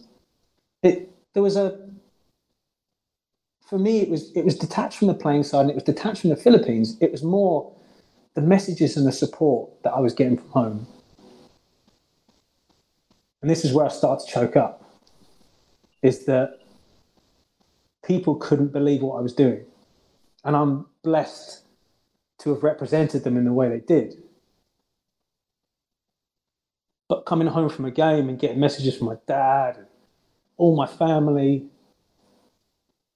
and stories of people at work bringing their laptops in and watching the games because I'm coaching, not because they love the Philippines, but because it's me. Yeah, of course, yeah. Not you know, Jose Mourinho. It's me standing on the sideline. Their mate from school. I had all the Worthing fans messaging me. I got inundated with messages from people at home, people who just found out about my story, and it was more just I felt all of those people standing behind me every single time we played, as well as the country. I mean, there wasn't that much support coming from the Philippines because it wasn't really a football nation, so it wasn't. Yeah, there was interest. People always would want us to do well, but it wasn't what you'd call fierce support. But to get some of the messages I was getting from at home, I just remember a lot of the feelings that I had. I mean, I remember standing in the Sultan before the semi-final, and we'll get to that. I cried my eyes out. I'm standing there looking at the stadium from the hotel room thinking, holy shit, what am I doing here? And it just... I can't put into words the emotions that I felt going through that whole run for that 8 months, from being here at Worthing to then I'm now national team to then hang on a sec, we qualified, to oh my God, we're in the semi-final. In such a short space of time, it just wasn't something that I was ready for, and I had to, every time we played, I had to suck up my emotions so much. I found it really, really challenging just to walk out of the hotel room and not let anybody know that I've got tears in my eyes. And I mean that honestly and openly. I was overcome with the amount of support I got from home and knowing what it meant to people at home, that their friend was doing something they've always dreamed of doing. And after that, you know, when I had the opportunity, that's one of my tattoos, and one of the tattoos that means a lot to me. And I've got that little tattoo on my hand there, that little heart. And that really is the only one I see when I'm coaching, because obviously I've got a suit on or whatever to there, and I look down and I see that, and it just reminds me of how many people are supporting me, no matter what the score is, no matter what the manager's saying, no matter under what pressure I'm under. There will always, always be people at home who are wanting me to do well. And that's really why it means so much to me, those games, is that just I put myself straight back in that situation, and the feelings just overcome me. Is it a bit of vindication for you also, do you think? Like, I can imagine, you know, knowing you as an individual as well, there must have been an element of, like you sort of alluding to, I haven't coached at this level before. I haven't played at this level before. Are people saying, oh, what's this guy from Worthing doing, you know, meeting up with on this level? You know, I'm sure for as many messages of support that you have back home, there's probably, you know, there's 10 times the number that's probably, you know, wanting you to fail or saying, oh, what, you know, he's come from this level, he can't coach at that sort of level. What's he doing being a national team job? Did you also get that sort of sense of, you know, no, I'm here, and not only am I here at this level now, but I'm succeeding. Was there ever that sort of element to it? Honestly, well, no. Do you think? There was never really any sort of negative I took. I was just riding the wave. But one thing I did recognise was the fact this was an incredible opportunity for me, and if I could just put a few results together, this might. You know, I wanted to be a professional footballer. Who didn't? I always wanted to be a pro, but I was never good enough. I've got a decent left foot and a terrible right foot. And it just didn't work out. It never would. And the only other way for me to get back into professional football was to coach. So I started coaching in the States and blah, blah, blah. So to get to that point where I've got a real opportunity here, a tangible, realistic opportunity of making a career from this, if I can just pull out a couple of results here on the bigger stage. And you always dream you can do it, and you're telling yourself you can, and I was incredibly intimidated by these games. I don't have the experience, so I was intimidated going to these games. And even pulling in people like you and dealing with people like Neil, you know, you've been at a lot higher level than I've ever been at, yet I'm the one standing in front of you telling you what to do. I was always so conscious and aware of that. And that, I think that affected a little bit how I talk to people. I would, and still to this day does. I think it's really helped me over the last 10 years is that knowledge that I've not played at that level. So I have to kind of maybe try and do things a bit different, lean on other people's experience a bit more. But there wasn't much negativity, but I was always aware of the opportunity that was in front of me and that this could be something that might just lead into a career. That Singapore result was pretty incredible. I think when we talked to Rob about it, that was the highlight for him. That specific feeling of Chris scoring and knowing that you guys got a point against Singapore. Was there anything that changed between you and your demeanor between the Singapore game and the Vietnam game? Honestly, no. Now, like I said, it was always one game at a time. I never planned, right, we're going to do this, this, this, and this. If anything, myself and Dan Palami talked in the lead up to the finals games, and we said, right, we'll try and get what we can against Singapore. We'll try and get a draw against Singapore. We'll probably lose the game against Vietnam, and we'll try and get a point against Myanmar. And that was the plan, to try and get two draws. That was it. Actually, to get that draw and the manner it came, I mean, who doesn't love a last-minute goal? It is one of the most incredible feelings. So the way it came and that the way they talked about us beforehand, you know, I was quite het up at the way that they disrespected all of us, not just me but the team, and just throwing our chances out like there was nothing. But I remember very clearly after the game, Raddy Avramović came over after the game, and we, as the coaches, walked towards each other. And, you know, I'm trying not to be celebrating and got a smile on my face because the other coach is coming across. I'm trying to be respectful.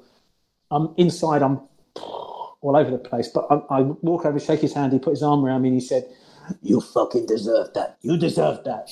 And I'll never forget, because the reaction from the other coach against Vietnam was the opposite. Totally dismissive. Right. No respect whatsoever to me or the players who just changed history. No respect. Raddy was respectful enough to put his arm around and knew what we'd just done and was aware of it and gave us credit for it, even though it may cost him, and it did cost him his place in, you know, the semi-finals. But he still had the respect and the professionalism to reward credit or reward the hard work that we put in. I recall that moment very clearly, that the Vietnam coach had refused your handshake. Did he say anything? This is actually a question from one of our listeners right now, Raymond Arby Torres, who chimed in over the Facebook Live asking, was there any words exchanged between the two of you? Because that was a pretty iconic moment. Again, I was new to the stage, and I was very much trying to be the humble, you know, we were lucky, it was our day, whatever happened, the moon's aligned, however you want to. I went over to shake his hand and was trying not to be over the top, because that can be a bit annoying sometimes when the opposition coach comes across and he's bouncing around and laughing at you. I was trying to be very respectful of him, and he just put his hand away like this, and he just said, "This is not football. This is not football. If this is football, I feel sorry for you. This is not football." And he just walked away from me. To which I might have said something to him and walked away, which was probably two short words, one beginning with F, the other one ending in F. But I can't explain any more than that. It was a pretty quiet stadium after. What was that feeling like?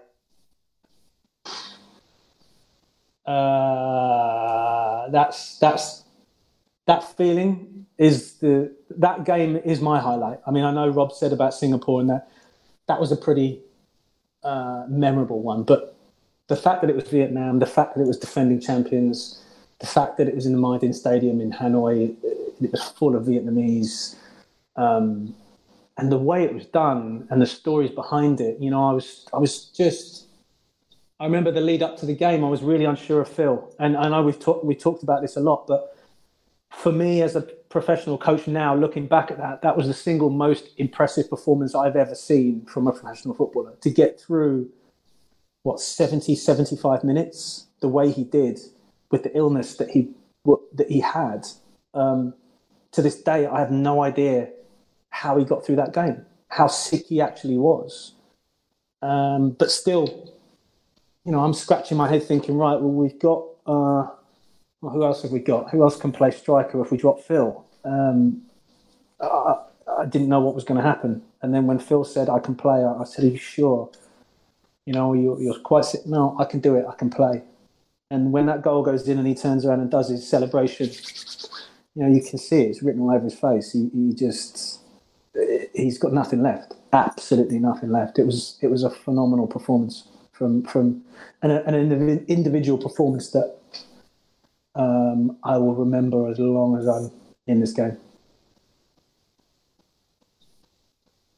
That was incredible. I mean, I you know, to hear this, and Chris talks about it a lot, it's always fascinating for us to listen to all the different sides of that specific story, because it was such a tremendous moment lived by so many people during that specific time. You know, for us at home, it was weird. It was you couldn't believe it. Like every minute that passed on, it's like, what?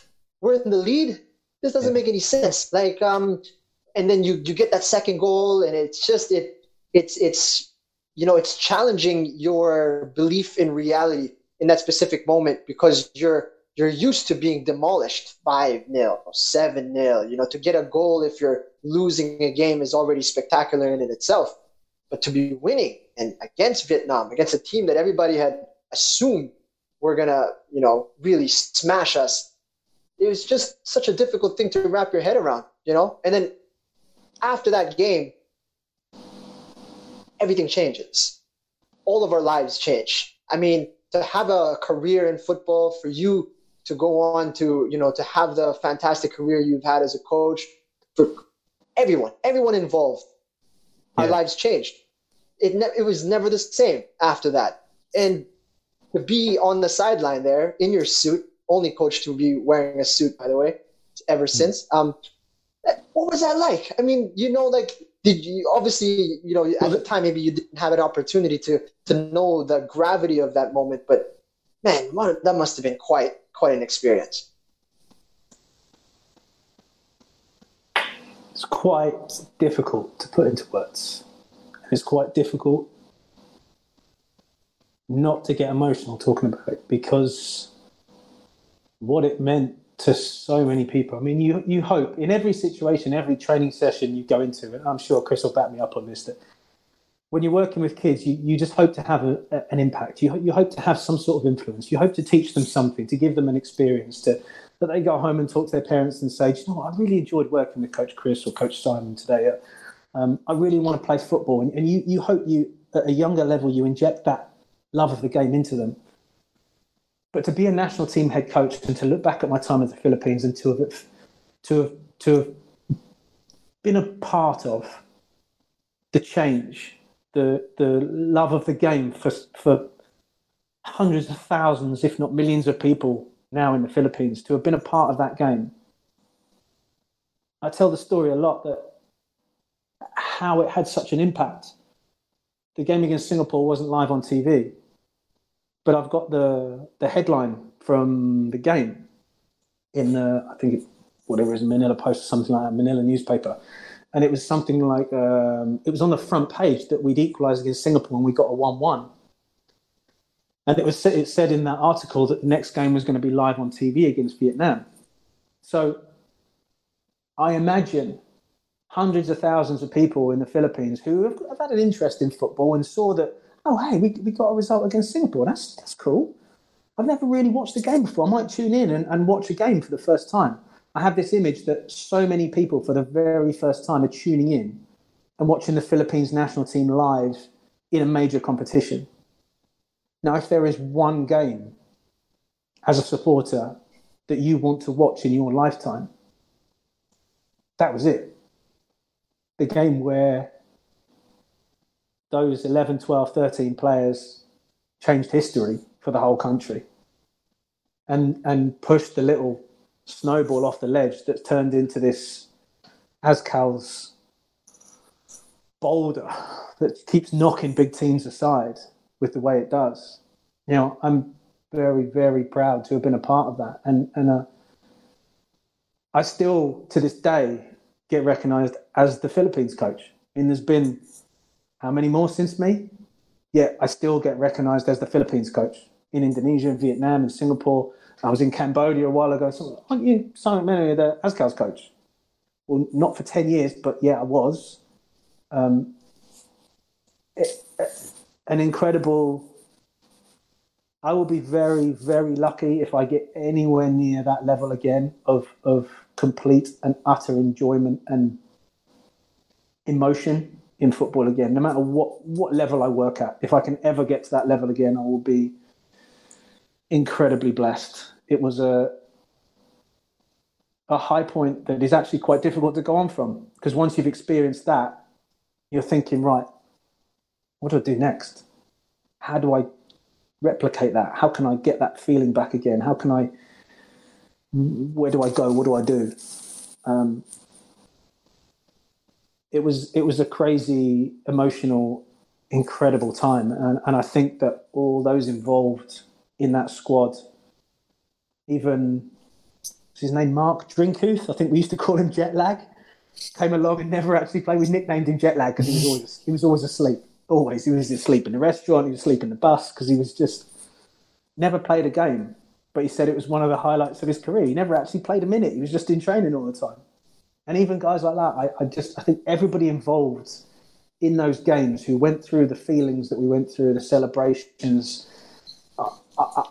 I think there's a knowing look that we give each other, a little nod that we all went through it together. And I don't think that will ever change for the rest of our lives. I certainly felt it when I came back to the Philippines, that everyone that was involved in that squad would kind of, you know, there was a little nod to each other, a camaraderie or a common link, if you like. I don't know how to put it else into words. I've never experienced anything like it, and I will. Like I say, I'll be very, very lucky if I get something that feels anything near it. It's funny that you say that. I mean, I would imagine that, you know, I had the privilege of being around for your first major trophy for Loyola when you were new as a coach for Muralco, and then obviously going on to win the league in Indonesia. I presume that would be a massive high for you as well. Does that not compare? That was more what Chris talked about earlier, vindication. That was more, I'd been sacked in the country twice, and I was always, you know, I don't mind holding my hand up and say where I've done wrong or whether I've made a mistake, or, you know, listen, I understand you've made that decision, that's fine. But the first two times I was like, well, this just isn't fair. So then to come back and come back with Bhayangkara and win the league, you know, there was, like Chris was talking about, massive amount of vindication for me there. That was sticking it up to everybody that had given me stick on social media. Oh, Simon McMenemy coming back again. You were a loser the first time. You're going to be a loser again, blah, blah, blah. To go and then win the league, yes, there was a huge amount. But it didn't – it was elation, but not that original elation with the Azkals after Vietnam. It wasn't – it just wasn't the same.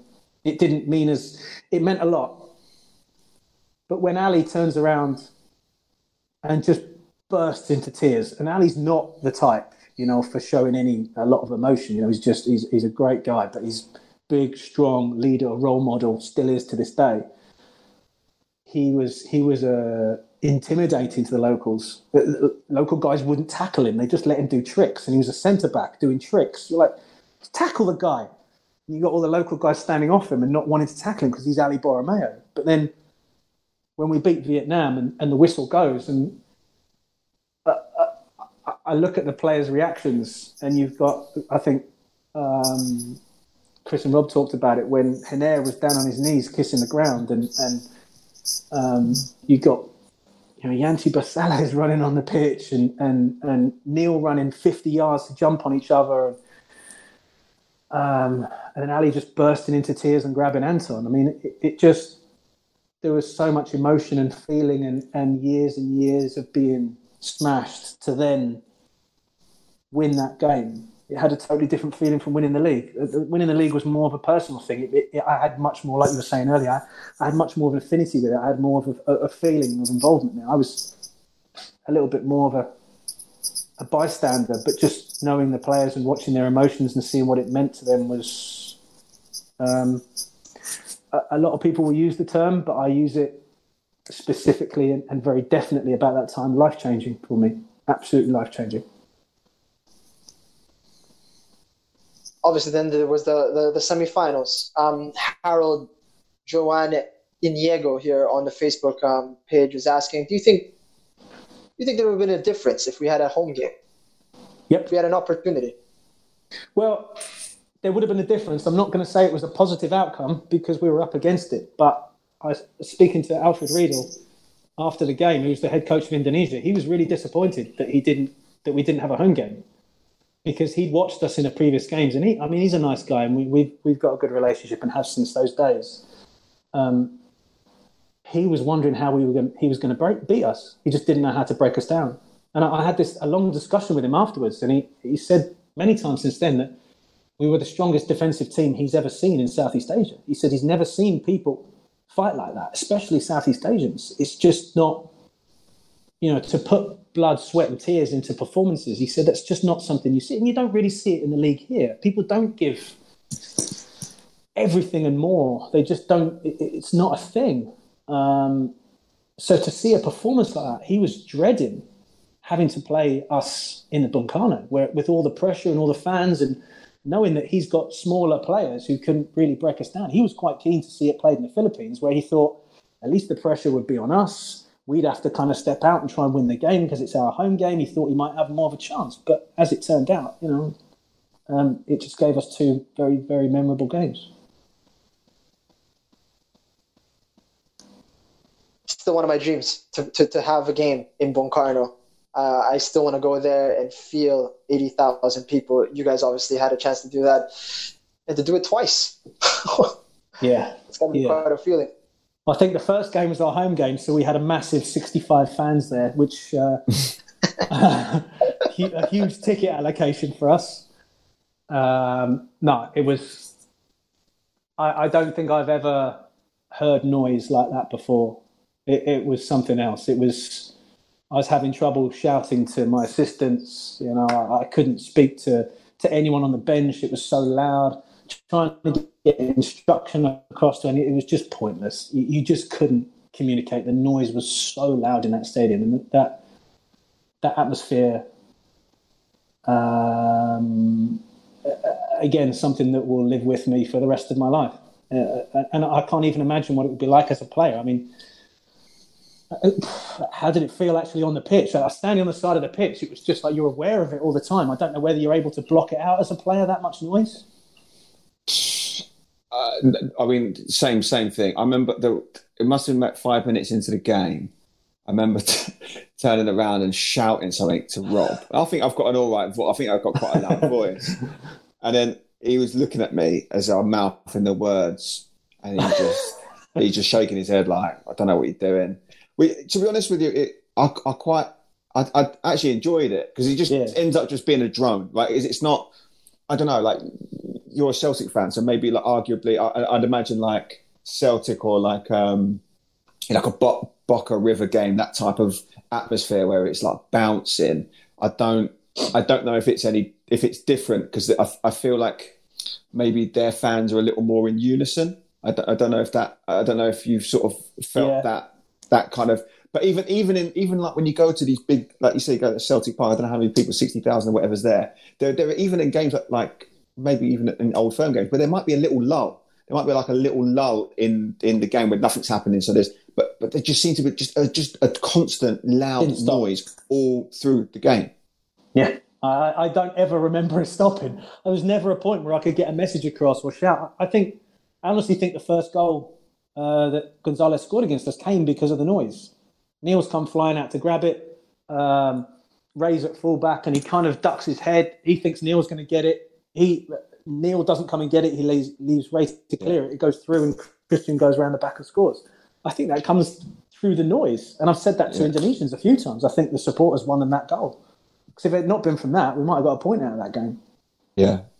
Which I think we probably would have deserved. But, when I'm looking back to that second game and you're talking about noise, that is the single loudest noise that I've ever experienced in my life was when that ball left Gonzalez's boot and it's gone into the top corner. I mean, it's horrible, isn't it? Because it's a game that's synonymous with us losing.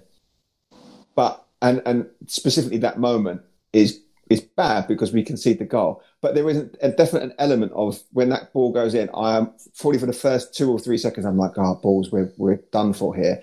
But there's definitely an element for me personally. I'm like, oh my gosh, this is ridiculous. This is like, this is I'm never going to have this again. There's definitely that, and it's quite a weird sensation because obviously you're focused on the game and you know you're left with this uphill task. But there is also this sense of like, oh wow, that is. Yeah, it's indescribable, the noise. Like it doesn't really transmit from the television. It doesn't transmit when you watch it back on the footage. But I could just, the noise was, it was just unbelievable. I couldn't. I don't know what sort of decibel level it was, but I can't imagine many things being louder than that. It was. I think it unbelievable. It helped the way the ball went in the back of the net as well. I mean, it was a great finish, and it had to be to beat Neil from that distance. It would have to be, but. I mean, I remember the run-up, the trying to get from the hotel to the stadium. Now, the Sultan is, 15 minutes walk to the front door of the Bung Karno. And I've stayed in the Sultan. I've played in the Bung Karno since. But that took us the best part of an hour to get from the hotel to the stadium because that whole central area of Jakarta was just red. It was just people. And there was police on the bus, down the middle of the bus, making sure no one got on the bus or tried to break the bus. The bus was moving at... 2-3 kilometres an hour because there was someone in front of the bus pushing people out the way to get the bus forward, push more people forward. Then when we got in the stadium, we're sitting on the bus and the bus is being rocked by the fans. I mean, the whole level of intimidation and, oh, my God, this is on a whole new level. What did you think during that? Did you think it had an effect? Do you know what? You mentioned this earlier about the factor of naivety, and I think that it helped that we probably weren't at that level before, so it didn't have the same effect that it would have if maybe you've played a few of these games and you know what to expect and you know what the noise is going to be like and you know how hard it's going to be if they score. We're all just like, what the hell is going on here? I mean, I don't remember ever being scared that the bus was being rocked back and forwards. There wasn't that feeling. But knowing what I know about Indonesia now, if I was in the same situation, I'd probably be a little bit more concerned. You know, I'd probably be pulling the police guy down and put him as a shield next to the window. Yeah. But there wasn't ever that feeling. I remember being sworn at on the way in, you know, people putting their fingers out. That's what Indonesian fans do. It was intimidating without being scary. It was just, like you say, when the goal went in, there's that, my God, this is unbelievable. This is on another level. This is just...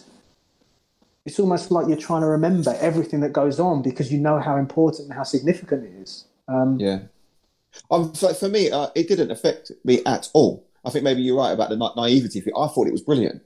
I really enjoyed it. I enjoyed it. I really, if I'm going to be honest, really enjoyed it.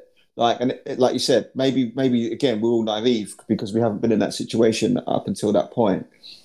And you know, when you see the likes of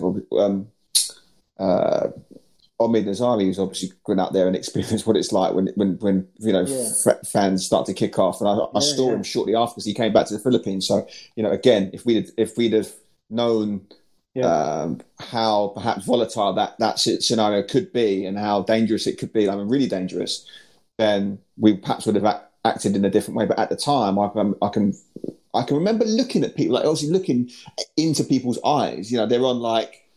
Lampposts and stuff. So they're at eye level, a lot of these people, or they're on people's shoulders, whatever. You can look into that and you see the hatred. Yeah. But thinking it's amazing. Like, I guess it's a weird sensation. Yeah, I guess for me, it's like, you can't have it both ways. You can't be in the Philippines and be like, oh God, I really wish we had more fans. I really wish we had a level of passion and enthusiasm for the game. And then when you're confronted with it, they go, oh, I didn't sign up for this. You know, you can't have it both ways. So, now, for me, I really enjoyed it and thrived off it. And well, I got sent off, so maybe a bit too much.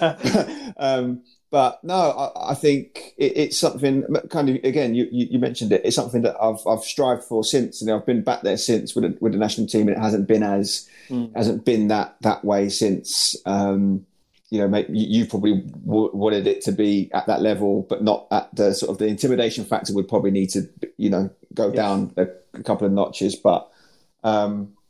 No, just off your question, Jing, like for me personally, like it wasn't intimidating in a sense of where you were scared. It was more, I guess, something that would create this atmosphere of, okay, we're in a significant game here. We need to make sure we're on our mettle, because if we're not, we're going to get embarrassed, and you don't want 80,000 people, you know, hyped up and energized off the back of a poor performance. So you knew that the magnitude of the game at that point, and knowing that we had to put in a performance, you know, worthy of the stage. And there was no pressure on us either. I mean, I think Jimmy's mentioned it a couple of times that he went into the game just to enjoy it. We weren't even supposed to be at that level. No one ever thought we could be at that level. So there was no pressure on us. We could go and lose 5-0 and turn around and go, that was just unbelievable. That was an amazing experience. There was never any pressure on us to go in at that level. Everything was on them. And their fans made them pressured. And I've talked to some of the boys who we played against. The player of the tournament, Firmin Utina, for Indonesia, I signed him at Bhayangkara because of what he did against us. He was quality against us in that tournament.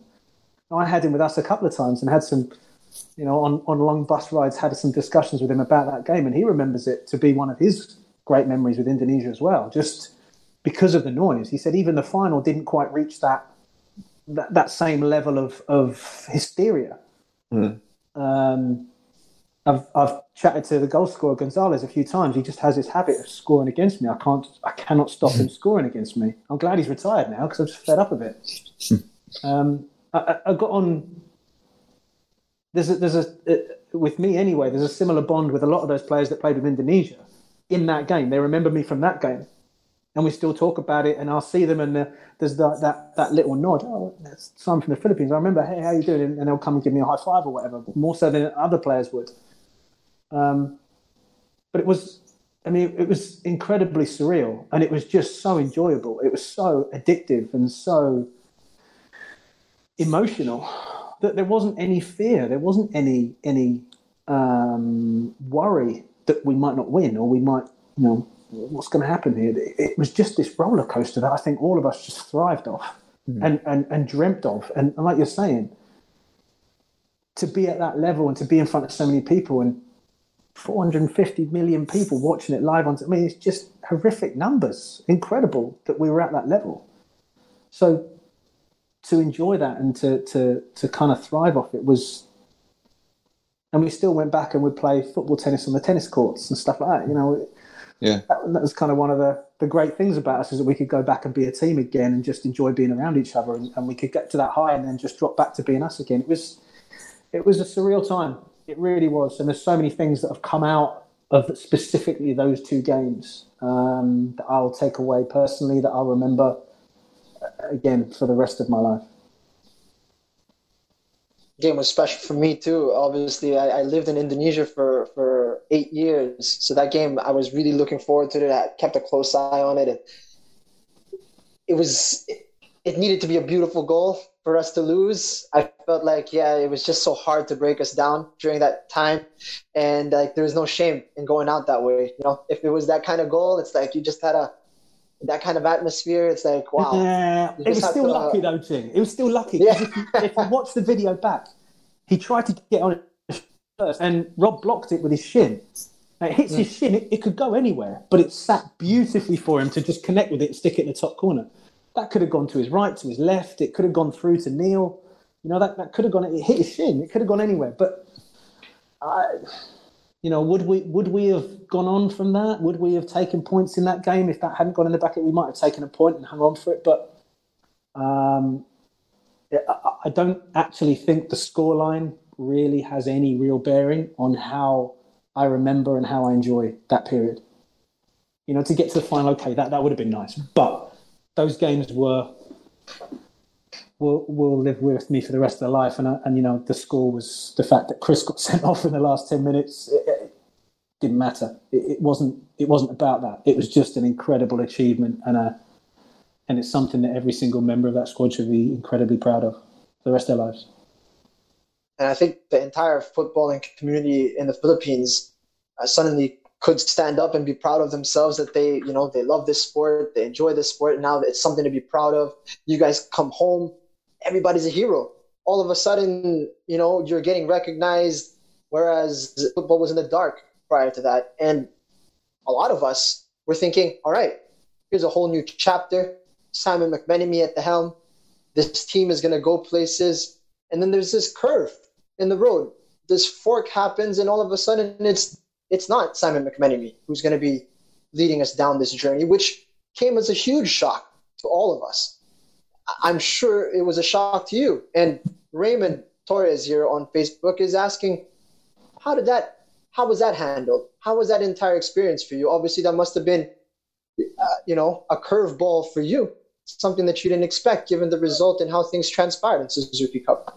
Yeah, the one negative, I guess, about it was how it was handled. It wasn't... People have to make decisions, and in football, sometimes people have to make really difficult decisions. And like I've mentioned with Simon and Chris earlier, I look back and that was a difficult decision. I should have handled that better. The decision to release me from the national team, I got the job out of nothing. I got the job over Facebook, probably at a point where I shouldn't have got it based on my CV. So to have it taken away from me in the same fashion, I shouldn't really be surprised. That doesn't make it hurt any less. I think it's just one of those things. I was told that at the time what we'd done had kind of brought light to what was going on in the Philippines and football in the Philippines, and that the German Football Federation had offered upwards of £5 million worth of, or €5 million worth of assistance in training camps and access and this and that and blah, blah, blah. But in order to have that, their only requirement was to have a German national team head coach. And on leaving, something was alluding to that. I knew things weren't quite... There wasn't a contract extension. My contract was up until, I think it was only for another couple of months, but based on what we'd done, I was kind of thinking, well, I'm going to get a contract extension at the very least out of this.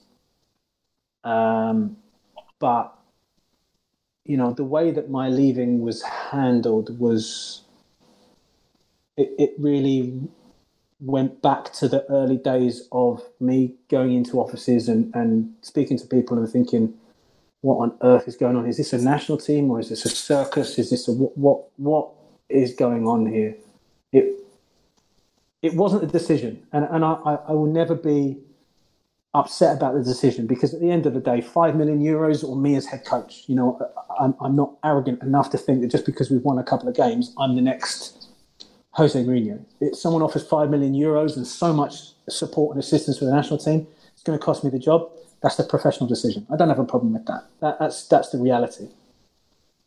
I would have liked a little bit more respect, thought.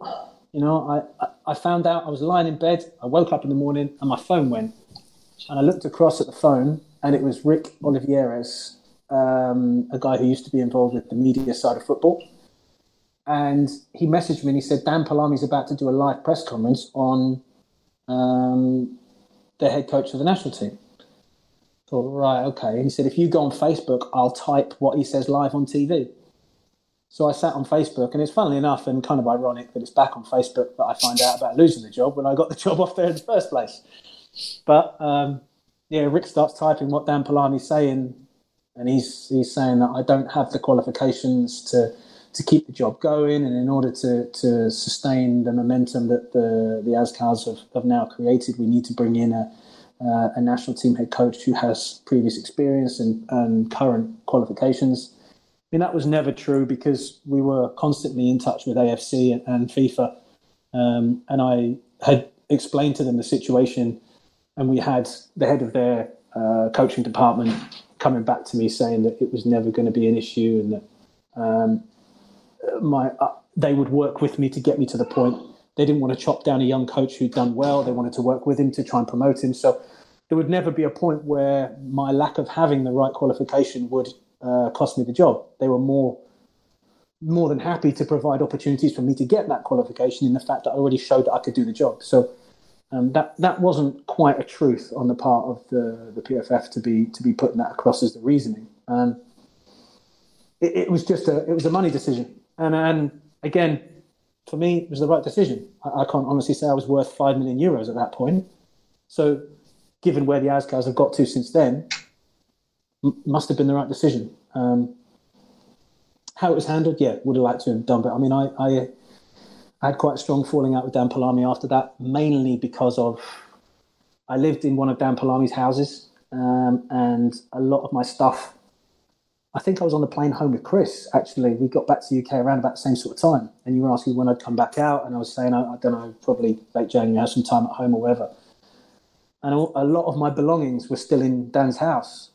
So when I got told, right, you're not the national team coach anymore, I was like, okay, fair enough. Well, will you just pack up all my stuff that's in your house? Yeah, no problem. And this went on for 7, 8, 9, 10 months. And I didn't get anything back until I actually moved to Indonesia. So I'd already been to Vietnam, got sacked in Vietnam, moved on to Indonesia, and then a package arrived in Indonesia a year and 2 months later. And it had like one shoe in it and a pair of pants and like one sock. That was what was left of my stuff, because people had been into the house and just raided it and just taken all my possessions and helped themselves to my clothes. My bonus, I was given a couple of $100 bonus for getting to the semi-finals of the Suzuki Cup, and I went out and bought like a limited pair of Nike Air Jordans. And they were immaculate in a box. And I saw them once, put them in the cupboard, and I never saw them again. And that was my bonus from Suzuki Cup. That got taken. Someone's got them. I don't know. But that just left a real sour taste in my mouth, you know, that given all of the highs that we'd been to and where Philippine football was, and there was now this Azcal brand that were going forward and blah, blah, blah, that the only thing I got out of it really was... From Dan, as a form of gratitude, was a box sent to me a year and a bit later with one shoe, a sock, and a pair of pants in it, which was a little bit disappointing. But such is life. I don't think Dan was particularly well versed in how to run a national team. I think he very much is now, given experience, and especially being at that level and handling people at a higher level, But at that point, that was a real disappointment to me that those sort of little personal things happened that kind of let the side down a little bit, you know? Mm. Wow. That's incredible to hear, actually. It must have been, what was that like then? Shortly after you come back to the Philippines, you're involved in club football, Muralco Global. There's a thing that there's a bit of in there. What's it like seeing Dan Palami on the sidelines? What are those conversations like? Well, by that time, I'd had a lot more experiences in professional football. I'd been through a lot more ups and downs. I'd kind of been sacked once or twice, and you know, been to Indonesia and found it difficult, and won games and lost games, and dealt with difficult people and difficult owners, and arrogance and stupidity and whatever. You know, I'd had a fair few more experiences by that time. So to then come back and deal with Dan, to be honest. I made the conscious decision, irrespective of what my wife was saying, she was ready to kill him. Irrespective of what Sarah was saying, I just made the conscious decision just to be professional about it. And just, there was a lot of pressure on me coming back because I was the original Azkals coach. So to come back to club football, then, you know, I felt a lot of pressure coming in. There wasn't that many fans. There was a lot of people expecting me to be something. So walking in as the Azkals head coach back into Manila and stepping into the job at Muralco, I thought, you know what, probably better I bite my tongue, don't say a word, don't really speak about how it was done and what happened, and just get down to being a professional football coach and try and, if anything, take the high road, if you like. Did you enjoy the experience coming back? Handling Loyola Muralco Sparks and being part of the UFL and all that? It was difficult. I mean, it was hard because there were so many frustrations and so many things that you just wouldn't find in other leagues.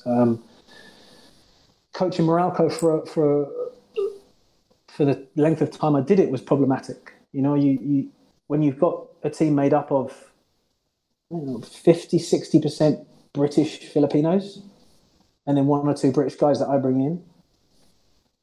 If you're working with locals, culturally, local Indonesians, local Philippines, they don't really come back at you with too much. They don't offer too much of an opinion. There's a a saving face kind of thing that they don't want to challenge you. That confrontation is not a thing. But we Brits love a little confrontation. So working with a team at that level who are not scared of saying exactly what they think, you know, you're trying to handle a lot more egos in that dressing room than I've ever handled in Indonesia. You're trying to keep a balance. Everybody thinking that they knew how to do things, what we should be doing, when we should be doing them. And quite happily open to saying that to you. So trying to keep that and trying to work with what we had to try and challenge the likes of Ceres and Global. And I hated the Kaya games. I just hated them. They were made so personal, and I really disliked them, mainly because of this man sitting here as well. Is it because we always used to win? Look, we've been nice up until this point. Let's not drag it down now, okay? Let's keep it nice. Now, I can still see Adam Mitter pulling his tractor, trying to chase people back. But... he's in Indonesia now. You know, he's just. I know. I spoke to him the other day. I messaged him about his attire because it was a disgrace. Yeah, he was wearing some very fanciful gear. Spray on jeans. Yeah, spray on. Very spray on. I thought they were. They were like cycling shorts and compression socks. That's what I called them. But anyway, no.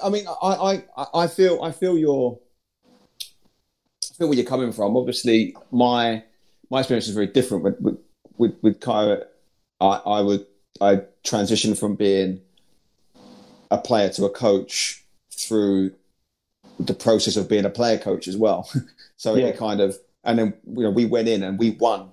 We won the cup with me as player coach. So you're talking about earlier on about credibility. You already have a level of credibility, I suppose, because I've been at the club for a period of time. I've been well established. My position within the hierarchy of the club was quite high anyway, obviously with the academy. So I had other sort of elevated roles and aspects within the club that sort of gave me I wasn't going in as just a normal coach. I'd already kind of established myself as being someone in a sort of more elevated position, even though I was a player at the time. Then when you go into winning competitions quite early, we did well in AFC Cup, etc.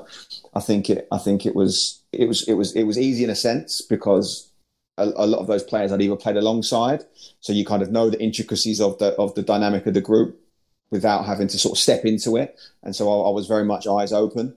I had other difficulties from you because it was I would still treat people as a player. So I would berate a member of the playing staff as if I was a teammate, which I struggled with at the beginning. But I'm looking at your group that you had at Muralco. I mean, it was a very talented group, but I think there were, like you said, and I think I see it a lot with other clubs actually. Your club was maybe more vocal in how they would maybe challenge or maybe how they would. Perhaps openly discuss being a nice term of putting it, aspects of play or tactics or whatever, which I think is commonplace in the UK. I mean, you as a player would have probably done that and it'd be forgotten about, once the session is over. There's definitely that is a bit more sort of freedom of expression, certainly amongst people who've grown up in the UK. But what I found quite difficult, I don't know if you experienced this, was I'm sort of long-winded way of coming on to my question, is I found a lot of it was more behind the back. It was more, you present your session or you present your tactics, you go into, you have a game plan, you'd implement the game plan in the game. If it didn't quite work out, it might be a phone call on a Monday with, oh no, the boys didn't agree with the tactics, didn't agree with the setup or didn't agree with this or that. Yeah, that was something that I found quite quite difficult because obviously there isn't that confrontation level. Like I'm not saying that I would prefer to have it one way or another. I'm just saying that the dynamic was different with me having perhaps a different makeup and composition of the group. Is that something that you experienced in Indonesia, like with some of the other clubs or Vietnam, or other countries that you coached in? Is it more a case of, or do you think it's just more they won't say anything, they just get on with the job in hand and they just get on with it and crack on? Yeah, Indonesians won't offer an opinion because there are so many guys who will just chop them down and they will listen to that opinion and go, you don't know what you're talking about, and we'll hold it against them for pretty much as long as they're in football. So they won't offer too much of an opinion. They'll just go, yeah, yeah, okay. They'll go and play the way they think that you want them to play. They'll win or lose. You'll get sacked and go, and they won't say anything more about it. Bosses won't often ask local players their opinions. They might pull kind of ex-national team players, and there's one or two who are quite happy to, well, for various reasons. I mentioned earlier that I got sacked in Indonesia the first time. One thing I learned after that was that I signed for a club there. They brought in a lot of ex-national team players. They signed a leader. I won't say which specific position, but they signed a leader who was brought in, and he would only sign if the club signed two of his friends. Now, he had an agreement with these two guys coming in that every time they played, they would pay him part of their salary. Now, when we were playing, these two guys I didn't think were good enough, so I didn't play them. So he wasn't getting his extra money from these two guys. And in which case, he was in the ear of the owner all of the time. Blah, blah, blah. Simon can't do this. Somebody's lost the dressing rooms. We were third in the league at the time. I had Marcus Bent playing up front. We had quite a good team. We were looking quite sharp. We're doing well. It was the first year that team had been kind of promoted and in the top league. And all of a sudden, I get called into an office and sacked. And I where the hell has this come from? Oh, we think you've lost the players and you could be getting more out of the team. We're sitting third at the time. This is halfway through the season. And this was only been explained to me since, where the manager and the owner have since taken me out for dinner and apologised for the whole situation, in that they listened to a player instead of over me. And this happens. Guys, in Indonesian football, there's a lot more ways to kind of get things out of the game, either finance, power, moves.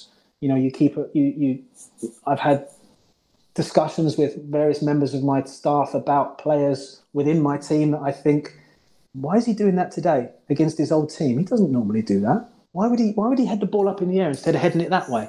He never does that. Yet today he's doing it. So there's all these other factors in Indonesian football that aren't present in Philippines football, whereas there's always there's a paranoia working here that you notice things and there's always a reason why that happens.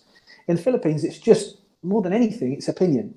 I think with the Muralco guys, you had Phil, you had James. I mean, they're guys that have a whiteboard in their room to jot down ideas about football. They're that tuned in to trying to get football better.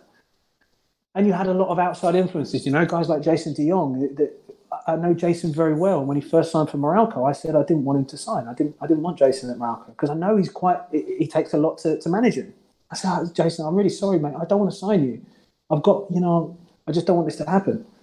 And in the end, I said, well, okay, it's going to happen, but I'm telling you, your leash is that long. That long. The first bit of problem I get, I'm sorry, you've got to go. All right, sorry, yeah, no problem. And I didn't have a problem with Jason, not at all, in the time I was at Muralco. There was just all these.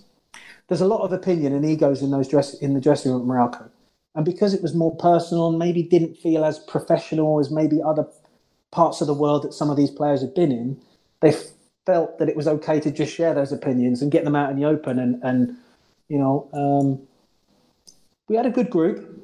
We had a talented group. There's some really good players in there, both local-based players and guys that have come from abroad. But, I think when you have a team like Ceres, you're never really going to compete with the financial muscle that Ceres can offer. It was just always an uphill task trying to knock them off their perch, and continues to be so.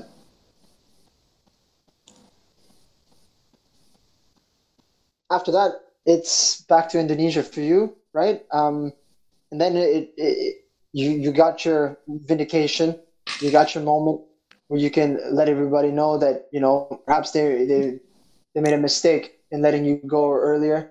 And then you move on into the national team job. That's the dream job. Obviously, unfortunately, didn't pan out the way you'd hoped. And now here we are, quarantined in Jakarta. And looking ahead, right? I mean, you said that you're interested in moving towards a place where perhaps all the outside factors don't really play a part anymore. It's more about just focusing on the game and being able to perform at the best possible manner. Is it still in Asia? Is it still in Southeast Asia? What are you looking at? I've said this to a lot of people, and a lot of people have said, what's your goal? Where do you want to what's your aim? And when you've been through something like what we went through with the Azkals in 2010, you know, it really is unfair because it kind of takes that away from you quite early on. I mean, the opportunity to just do that again, to repeat something I've already done, would for most people be seen as a dream. And to have already done that and have that in the back pocket, it kind of warps you a little bit. It's like, well, yeah, I know what being a national team coach is like now. And I've had the highs of the Philippines and I've had the lows of Indonesia. It was an incredibly difficult job and very political and, you know, but with the Indonesian job, you know what you're doing when you sign a contract. You know what's going to happen if things go badly. You know you're going to get battered, so you can't turn around and be surprised by it. I would like to go to a place, I'd like to go to a more established league where that is, it's part of the enjoyment for me that I could literally go to any country in the world and be able to speak and communicate, because I think football is a language that allows that. You may not be able to actually speak the local language, but you can talk football, you can coach, you can have relationships, you can enjoy your time there. And I think that's one of I'm very lucky in that my chosen profession, I say chosen, we've just established that it wasn't chosen, that it was a little bit of luck involved, but that the profession that I have allows me to do that and allows me to just take on board so many different cultures, so many different experiences, so much travel. I've seen more than most Premier League managers will ever see in their whole career, and I feel very, very blessed for it. And I only hope it prepares me well for the next big job, hopefully when the next job comes around. Do you see that as changing with time? Obviously, you've got a young family now. It's when I first think about your time with the national team, you know, you like you said, I'll just right away, Sarah, I'm off, I'm leaving. Just have a quick conversation and then shed a few tears. But ultimately, I'm going to go. Like, you can't do that anymore. You know, there are other factors that you need to weigh up. Like, I mean, I talk about this with my wife all the time, and we struggle with this. And this is sort of coming back to what we were talking about earlier about your what the intentions are with you.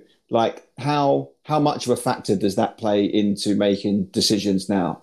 You know, because obviously you've got to think about potentially where Hunter's going to go to school. You know, is my wife going to be able to assimilate? You know, it's all well and good wanting to go to, you know, some Uzbekistan top flight club, for example, but is it going to be somewhere where your wife's going to be comfortable with? Is there an international school where my kid can go to? Like, how much of a factor of all these things going to play, do you think, as you move forward with this? Or is it something you're not really giving much of a thought to? No, it's a big factor. It's a huge factor, you know, and I've said that my sanctuary is being able to come home.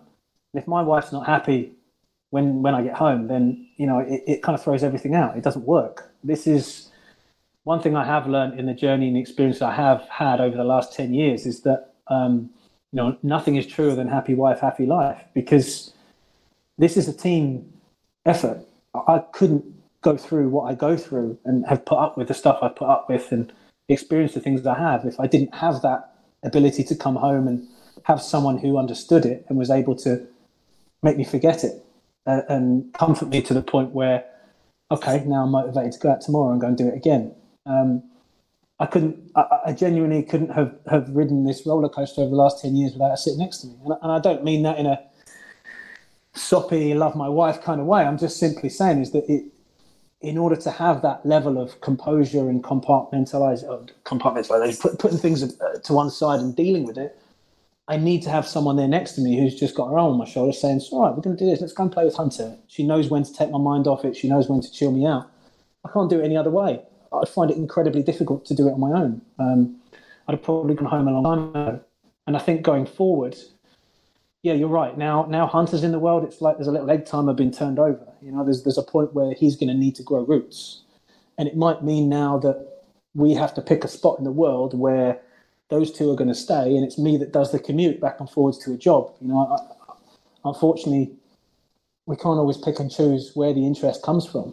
And you just, you know, evaluate whether that's the right move for you. And I've turned down a lot. I've turned down Pakistan national team. I was offered the Liberia national team. I've been offered Africa quite a few times. More recently, I've turned down India. We were very close to accepting in South Africa and going to the South African Premier League. But the guy there said, right, you need to find a house that needs to have a panic room. And my first thought was, why does it need a panic room? We said, well, all houses in South Africa have panic rooms. Yeah, but why does it need a panic room? And being a football coach, obviously you're away for every second weekend for 3 to 4 days at a time. Now, would I be concentrating on a job when I know my wife's at home in a house that has to have a panic room? It doesn't matter whether it's being used. It's the fact it has to have a panic room. That was enough for me to think, do you know what? That's probably not the right job for me right now. Maybe as a single guy, it would have been different. Or maybe if they were located somewhere and I was traveling to South Africa for the job, it might be a bit different. But yeah, it plays a massive, massive role. It's not, obviously my job leads the way and it's the main provider for the family, but my wife is, football has played a massive part in pretty much every decision I've ever made. And choosing the person that I want to spend my life with, football played a big part in that. You know, I had to negotiate getting married into my contract in Vietnam because they didn't want to let me go. And I said to them, look, I'm going home. This is when I'm getting married. It's already organised. No, you can't. I said, well, this is going to happen. I left the game after kickoff, flew home, got married.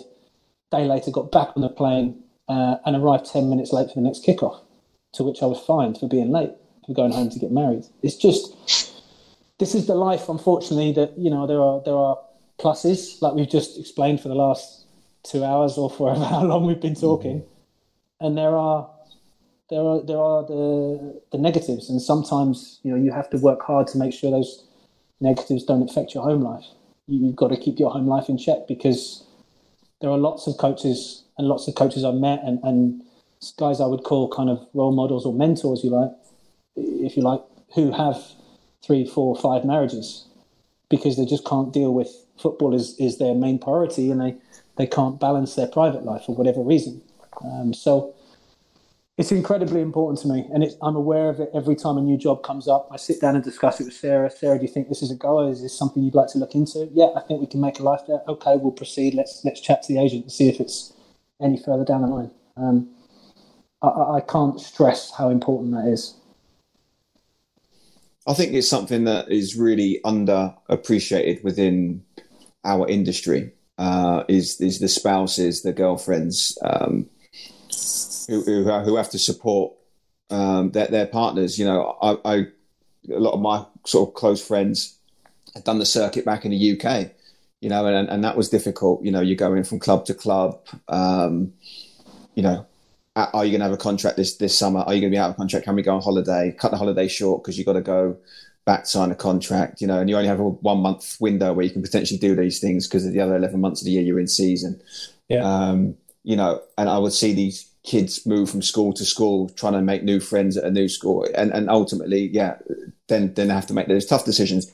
Do I keep my kids at a location and I just commute back and forth? Well, then you're spending 4 hours in a car every day driving to and from training, which again takes its toll. Do you move away? Do you go and stay in a hotel for 3-4 nights a week? You know, while your wife and the kids are at home, that also takes its toll. I think Pep Guardiola's family live back in Spain whilst he's in Manchester on his own. You know, I think it's an incredible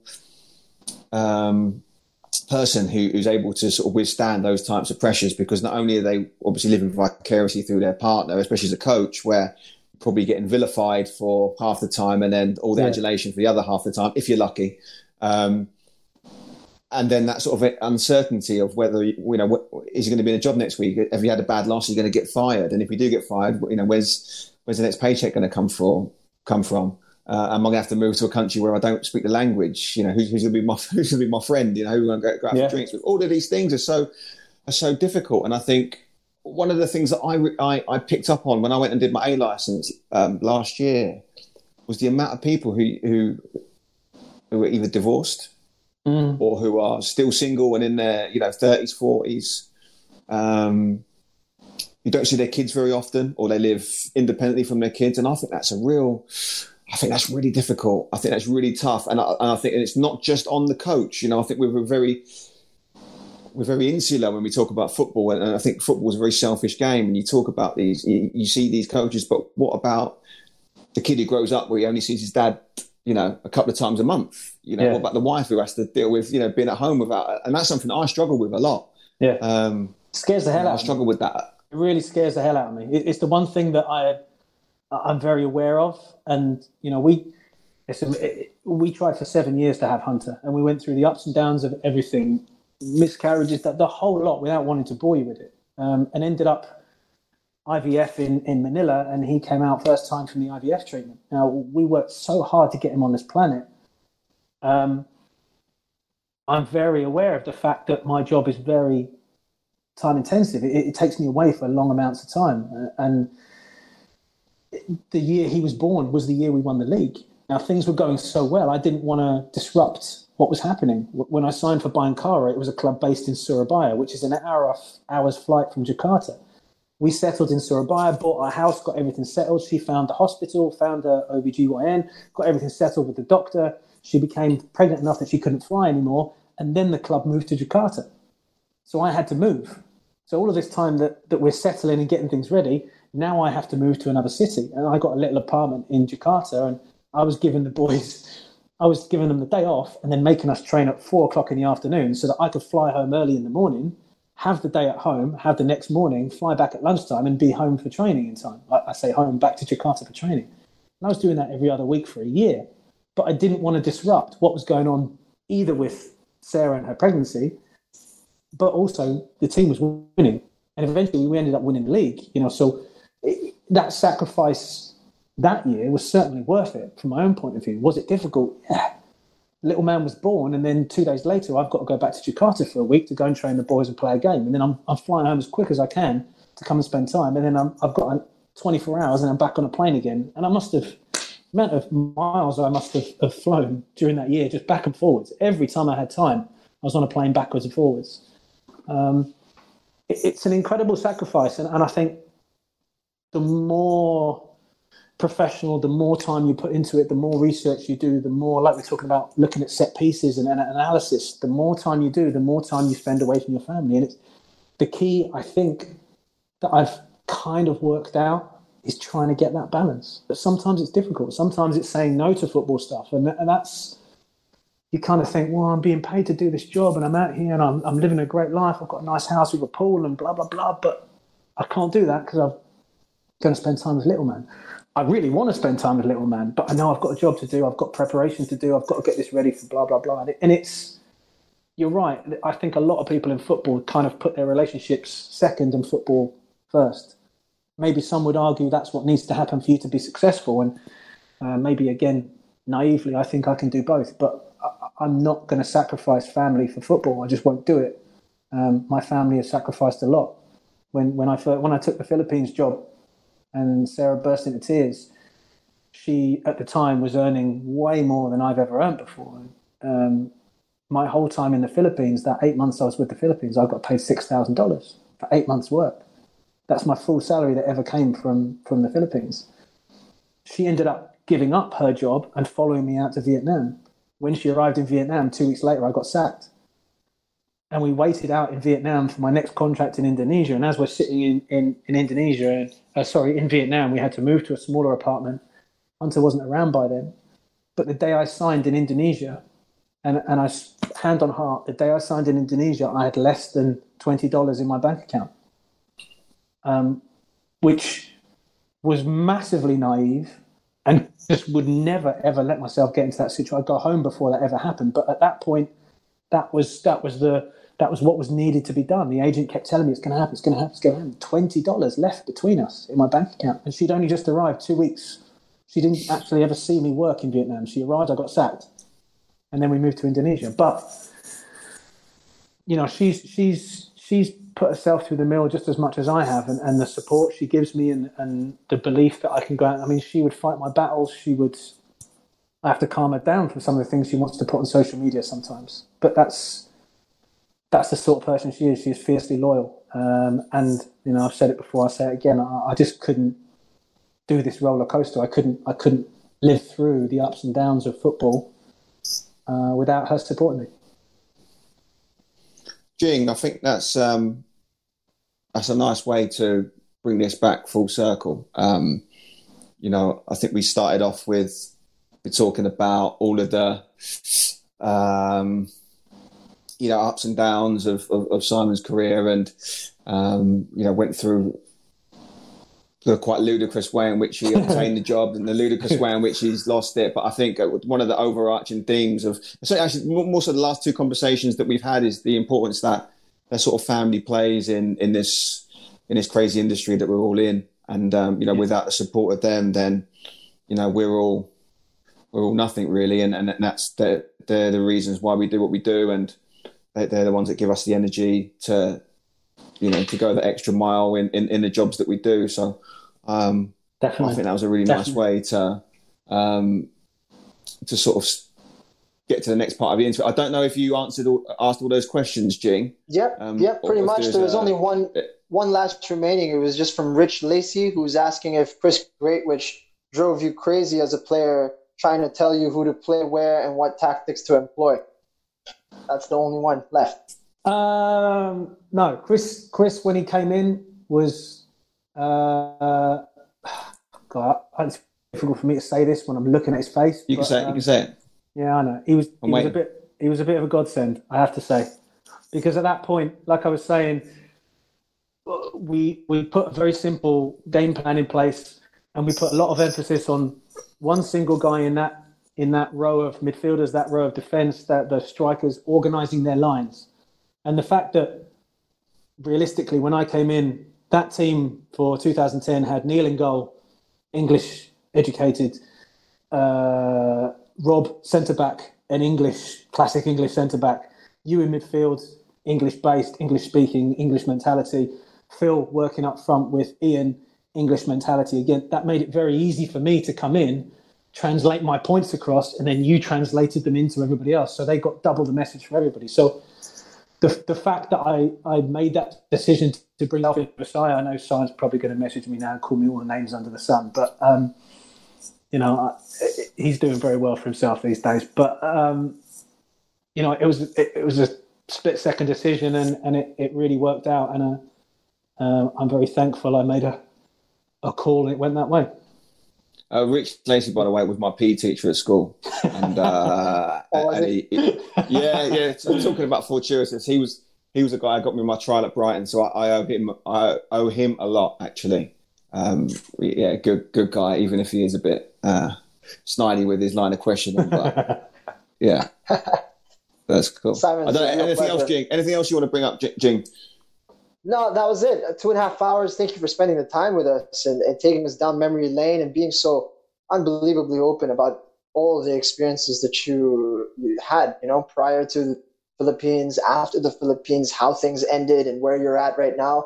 And, I just wishing you the best for what's next in store. And I hope that somebody gives you back your Jordans. You deserve those Jordans. They should send it to you. Well, if you see them, they're probably around Dan's house somewhere. I don't know. I don't even remember what they look like these days. I had so much stuff nicked from me. I don't know.